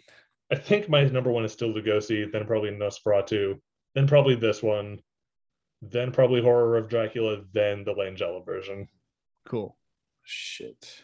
I'm still working over here. So I'll, I'll go because I I have an entire Letterboxd list of ranking Draculas. Oh, oh. so my five is Langella. Although Herzog Nosferatu has potential to overcome it, I saw it for the first time fairly recently, and it's amazing. Um, but I'm gonna go Langella at five. I'm gonna go Lugosi, uh, Tod Browning at um four. Even though at this point in my life, that movie has less of what I love about the Dracula story than almost any other Dracula movie. but I'm I'm more nostalgic about it than probably any other movie ever made. And, And it's got Lugosi. yeah, and I still don't think it's slow. I, I know a lot of people think it's slow. I I've never found it to be It slow. is it, the slowness adds to the eeriness. Of yeah it's just Mhm. eerie and creepy throughout um but my three is probably horror of dracula from hammer my two is dracula has risen from the grave from hammer and then my number one is this one Shit. Okay. God, All right. is- Number one. Number one with the bullet is this one for me. Ugh. I don't know. This is Wow, It's this is hard, man. really hard. really if hard. you wanted to be the ultimate hipster after having claimed that this is your favorite movie for years you could be like my favorite is actually lugosi My favorite is I thought- Lugosi. i thought you were going to say dracula dead and loving it that seems like Oh well, that's choice. in the top five. That is in Well, the we top can- five. Can Oh, we all agree that can we all agree that the greatest Dracula actor of all time is um from Van Nielsen. Helsing with the guy who was the Duke in Richard Roxburgh, Moulin Roxburgh. Rouge? Yeah. oh He's- Greatest Dracula i love him You actually stand- he's a great I do- dracula yeah, I do love him. I, I like how much he's Mission cheesing it up. too. I, I don't take it seriously, but I do love how much he's cheesing it up. I love when yeah he's all when he's in. like he's like uh, he's like you can't kill me victor he steps into the sword and he goes i'm all right there van helsing A is my number 10 dracula movie right now so i do it's love it. good i A love movie- Helsing. Uh, So a part of that Dracula's performance that I do like is when he's just he's talking about like when he's doing the hunt and he's just like, and I can hear the heart pounce and I can almost dance to the rhythm of the He beat. goes, oh it's so good Yeah. love him "Oh, he's great okay so in no particular order except for number one that's not no no no no no you have to go. I don't, have rank a, don't have a Letterboxd ranking, dude. Okay. Um, all right. So I'm gonna try and rank it off top of my head, off the top of my noggin. All right, BS Drac, numero uno. Um, number two, fuck it, Dracula done loving it. Uh, Oh my God. number three, uh, Son of Dracula. Number four, son of dracula cool yeah that's great i love that one Uh, number four, Ooh, that is- Lugosi. Ooh, do I go Hammer or do I go Werner for five? I would have to think about what my favorite Hammer Dracula is. Shit, I should have thought of this. Dude, I think one of these days we need to do a Cobwebs episode on Dracula Dead and Loving It and Young Frankenstein as a double. Ooh. Hell yes, That'd be a fun discussion. Ooh. hell yes. Um, I, I'm good. Uh, I, I- a Johnny. A Johnny. yeah, I'll go Werner. I'll go Vern. It's great. oh, is it my turn? Yeah, It is your turn. I feel like I'm Take not ready. home, Matt. Best for last. The top four, I feel like I was pretty good with. I, I'm gonna say man, I haven't seen many Dracula adaptations. I think uh, number five, I'll just say because I don't know what to put there. Dracula is risen from the grave. But I think Daniel, I did a cobwebs on that. Yeah. I did. I did really enjoy it. Um, but the other, the other The four is kind of tough. I, I uh, Nosferatu at number four, horror of Herzog or Dracula, OG? Hmm? Herzog or OG Nosferatu? the OG. I still haven't seen the uh, Herzog one. Oh, I haven't either. I should have known that. uh, Hammer's Horror of Dracula, which is the first 158, right? Yeah. Okay. Yeah. Uh, then they'll go see Dracula, and then and then this one. Nice. This is just Hell this is an amazing movie. Like I think we made is. that very clear, but it's like it's it was amazing in 92. It's amazing. It's more amazing now, honestly, but even in 92 they talked about they're on there on the special features like they don't make movies like this anymore. And that they're saying that in Yeah. 92. And like I said, it's between Terminator 2 and Jurassic Park, so they really aren't making movies that kind of way. We're going away from that already. So um yeah, it's it's so good. I like it more every time I watch it. So uh anybody else have anything else? I guess we can wrap up if that's it. But Mm. I got nothing else. oh, well. Yeah. Okay. Just I know this could be a whole nother discussion. oh but god. Halloween everyone, ends. No. everyone, everyone, just give like a one sentence thought on this. What do you think about this one's companion piece, the Branagh Frankenstein? Oh, I'm so glad you asked this. I meant to, and I almost forgot. I, haven't haven't seen seen it, it. so I'll I feel like I just opened Matt and I don't Pandora, have anything Pandora's box. Yeah, we have not me and Mark have nothing on this one. So Well, because Coppola was originally going to direct it. Oh yeah. Yeah, Okay, um, I'm gonna I'm gonna make this a long run-on sentence. Um, I okay. So the problem is I like the story, the original story of Mary Shelley's Frankenstein much less than the original Bram Stoker Dracula, and I like a lot of Frankenstein adaptations. The way they've mm-hmm. changed the story much better than the original story mm-hmm. because I don't actually love the book, but it looks really good. I like how operatic it is. I love Kenneth Branagh as Victor Frankenstein. I think he's great. Robert De Niro as the monster sucks. The design is terrible. He's so ugly that I don't want to look at him. It's kind of like Victor Crowley, where I'm like, you can't be a horror Yeah. icon because you're too ugly. Unpleasant. Too yeah. much. Um, and the performance is not great. So bad Frankenstein monster is a problem, but great Dr. Frankenstein. So that's a plus. I really, really, really enjoy it. I really like it a lot. Um, my old roommate fucking hated it. Me and Mark's buddy hated it. It's like Uh, his fun least favorite. fun fact about time. him though, he also hates Hopkins Van Helsing. Yeah, he hates a lot of good. He hates a lot of good things, but uh, so like the the key to me really just unironically enjoying uh Branagh's Frankenstein was like I think it may have been in the booklet for the Arrow release. Uh, I, I I came upon somebody talking about it, and they were like, "What's to me the most interesting aspect of that movie is that that movie is or that that story is so obsessed with death." Like Yeah. Mary Shelley was so obsessed with like mortality, and Branagh is so obsessed with life and living, and he is just such an exuberant personality. It's like a constant warring of the two create like creative minds or Mhm. or, or uh, you know personalities. And to me, it's like that is so interesting, and that movie is just fun as hell. Yeah. Uh, overall, I think I do think it is sort of a vanity piece for Branagh, so he can show off what great shape he's in and also do up his big Shakespearean acting. But I think he earns it. Um, I do think that uh, De Niro looks really ugly in that makeup, but um, I kind of like his performance. I like. I do think everyone else is a lot more bombastic in that movie, and he of all people like brings it down and is more mellow. That's true. But, um, yeah. I, I I like it fine. I just don't think it's as satisfying as this Dracula movie though, because this I just Yeah. love the the artsiness that goes into the production of it. Right. It's like it's it's third in the in the ranking of uh no matter where you fall on uh which one's higher, Burton's Sleepy Hollow or or Coppola's Dracula. In the American Zoetrope Gothic adaptations, Branagh's Produced by Coppola. going to be third. But if you throw in Joe Johnston's The Wolfman, that's third. And if you throw in Mike Nichols' Wolf, well, that's like twentieth. Yeah, and if you throw in uh, the Brendan Fraser Mummy, Oh, if you Ooh, that might- then Big that might be- that's that's a whole different no, that's ballpark now. yeah, that's third. Then it gets interesting. Hayden, you know what you made me think of when you talked about how obsessed with death Mary Shelley's original story is? I wish Roger Corman had made a serious Frankenstein movie in the 60s. Because when I think about movies obsessed with death, like there's nothing like the Roger Corman Poe movies. They're like the most Oh, death yeah, obsessed so movies I've ever seen. That he could have made a great serious Frankenstein. But I think he made like Frankenstein 1970, which is kind of a joke, or at least Corman- related to it. Did Corman produce Frankenstein Unbound, or is that not, or is he? Because that seems like something schlocky he would do. I don't know Frankenstein Unbound actually. Yeah, I never saw that one. Um, Well, so I know we're Yeah. kind of wrapping up on Dracula, but we kind of talked about how horny He did direct it. it. is. Oh, Sorry, Hayden. Oh no, that's okay.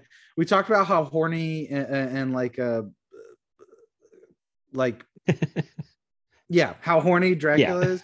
It's so funny to me that like whenever you hear people talk about the original book, they're always like, "Oh, you know, it's it's got it, it's all about you know the repression and sexuality."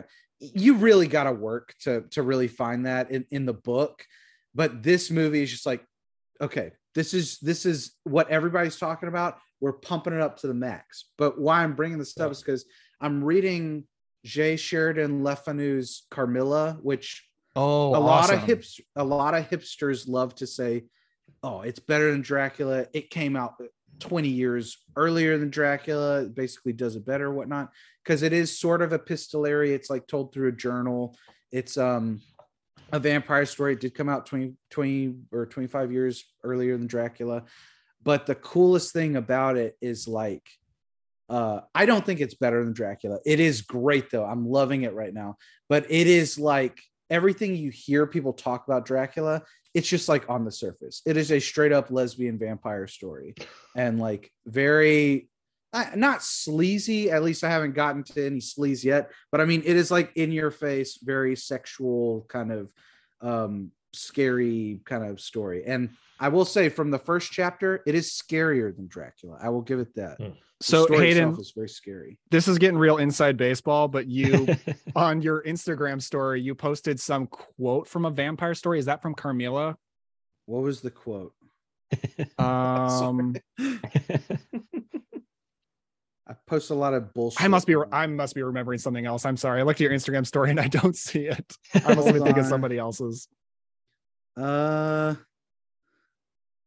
uh, You did post something from the incredibly creepy climax of Hoffmann's Vampirismus. oh yeah, that was just the. Uh, I talked about him on your Sleepy Hollow episode. He's that indie publisher who did that uh, version that annotated Sleepy Hollow.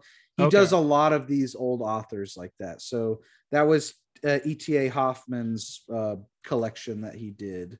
Okay. Um, I'm trying in vain to remember what I posted from a vampire story.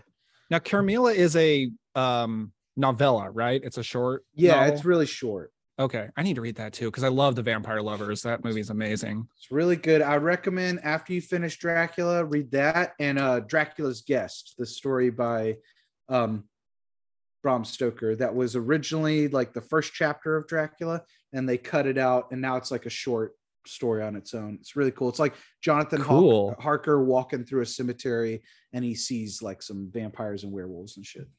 oh, That's That what sounds I cool. want when I walk through a cemetery. It never happens. Never happens, not yet. not yet. There's still time. um, I well, I guess is that everything? Are we are we good on Dracula? like, I'm sure we can come up with uh, 30 more minutes of content. No, I'm joking. You know, Matt, I would keep talking about it, but I love you too much. you. oh well, I appreciate Well it. I love all of you guys. Uh, this was this was uh, a very fun time. I knew this would be a good time. We set it up, so I'm glad it worked out. Everybody could be here. Uh, I'm Great. glad we didn't lose connection to anybody. I was worried about the whole time. I was like, oh my Yeah. god, we're gonna drop somebody at some point. Um, and yeah, I hope you got to talk about it enough. I know, especially Daniel and Hayden. I know you guys love this movie, and, and Ken too. I guess everyone does. What am I saying? But Mm. I feel like I was like the guy who really, really likes this movie, and everybody else loves it. So I was kind of like happy to let you all sit back and talk about everything you wanted. So That was um, me on the Lawrence of Arabia episode I did on Cobwebs. I was like, okay, you guys educate me and I'll sit back and ask questions. It's a great episode. Yeah, they really they worked well together. We're happy to tell you everything you could know. I think about that movie. So Yeah, that I was still need to watch that. Maybe November when things get classy again. Just pull that one out. Things So- get classy again. Yeah. um, but yeah. Anyway, I guess yeah. I guess we go around and let people everyone plug stuff. I'll just go down how I see you guys on camera here. So, uh, Ken, do you have anything you want to plug? I mean, you know, I'm still not on Twitter or anything, but you My know, man. I know. think I'm living a better life for it. No, um, I'm still trying to. I'm trying to review a bit more on Letterboxd, so you can find me. I'm still just uh Kenneth Walker, but uh Elwood Balboa 92 is my username if that's an easier way to find me. But that's all I have. Okay, cool. Uh, Mark, want to plug anything? Uh, sure. I was just on this very podcast a week ago talking about uh, Poltergeist and Grimcutty. And um, today, this very day this episode dropped, you can hear me on two other podcasts. Can you believe that? I certainly can. A lot of Mark Warner in one day. it's a lot. Seek like- him out. Um, yeah. Uh, follow me on Twitter at the Shape 14, capital T H E underscore capital S H A P E one four.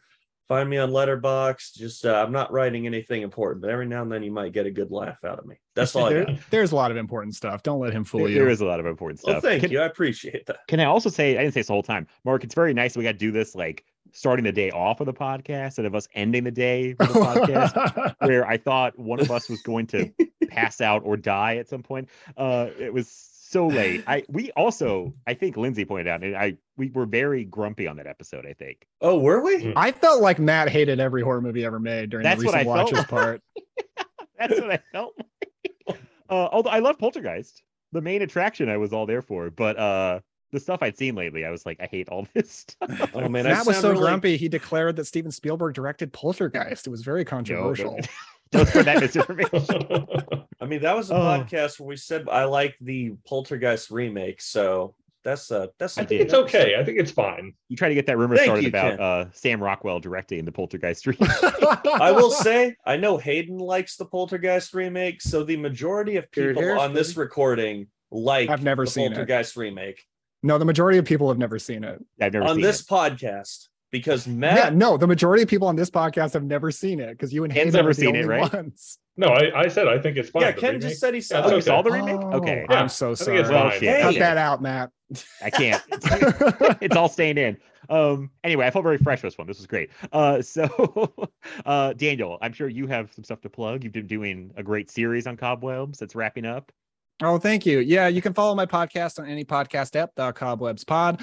Uh, what is airing today is our episode on the Psycho remake from Gus Van Sant. Uh, the episode that Mark Warner absolutely saves because without Mark, it would be Chris and I shrugging our shoulders and be like, "What the fuck is this?" Uh, and Mark really It's saves it. baby. Um, I would say if you don't normally follow Cobwebs, but you like this episode, the main episode I would want to plug is our one on Sleepy Hollow with Hayden, where we talk about every adaptation of Sleepy Hollow. Um, it's one of my favorite podcasts we've ever done. And the last thing I will say is also airing today.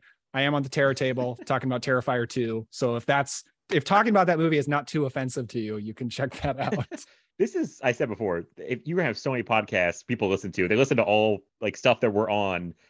It's insane. Like, so I hope people catch up during the week. I cannot imagine anyone's listening all these in one day, but uh, I, I, will think say uh, James James Coddington is going to listen to them all today, but Oh, good. otherwise, Okay, yeah.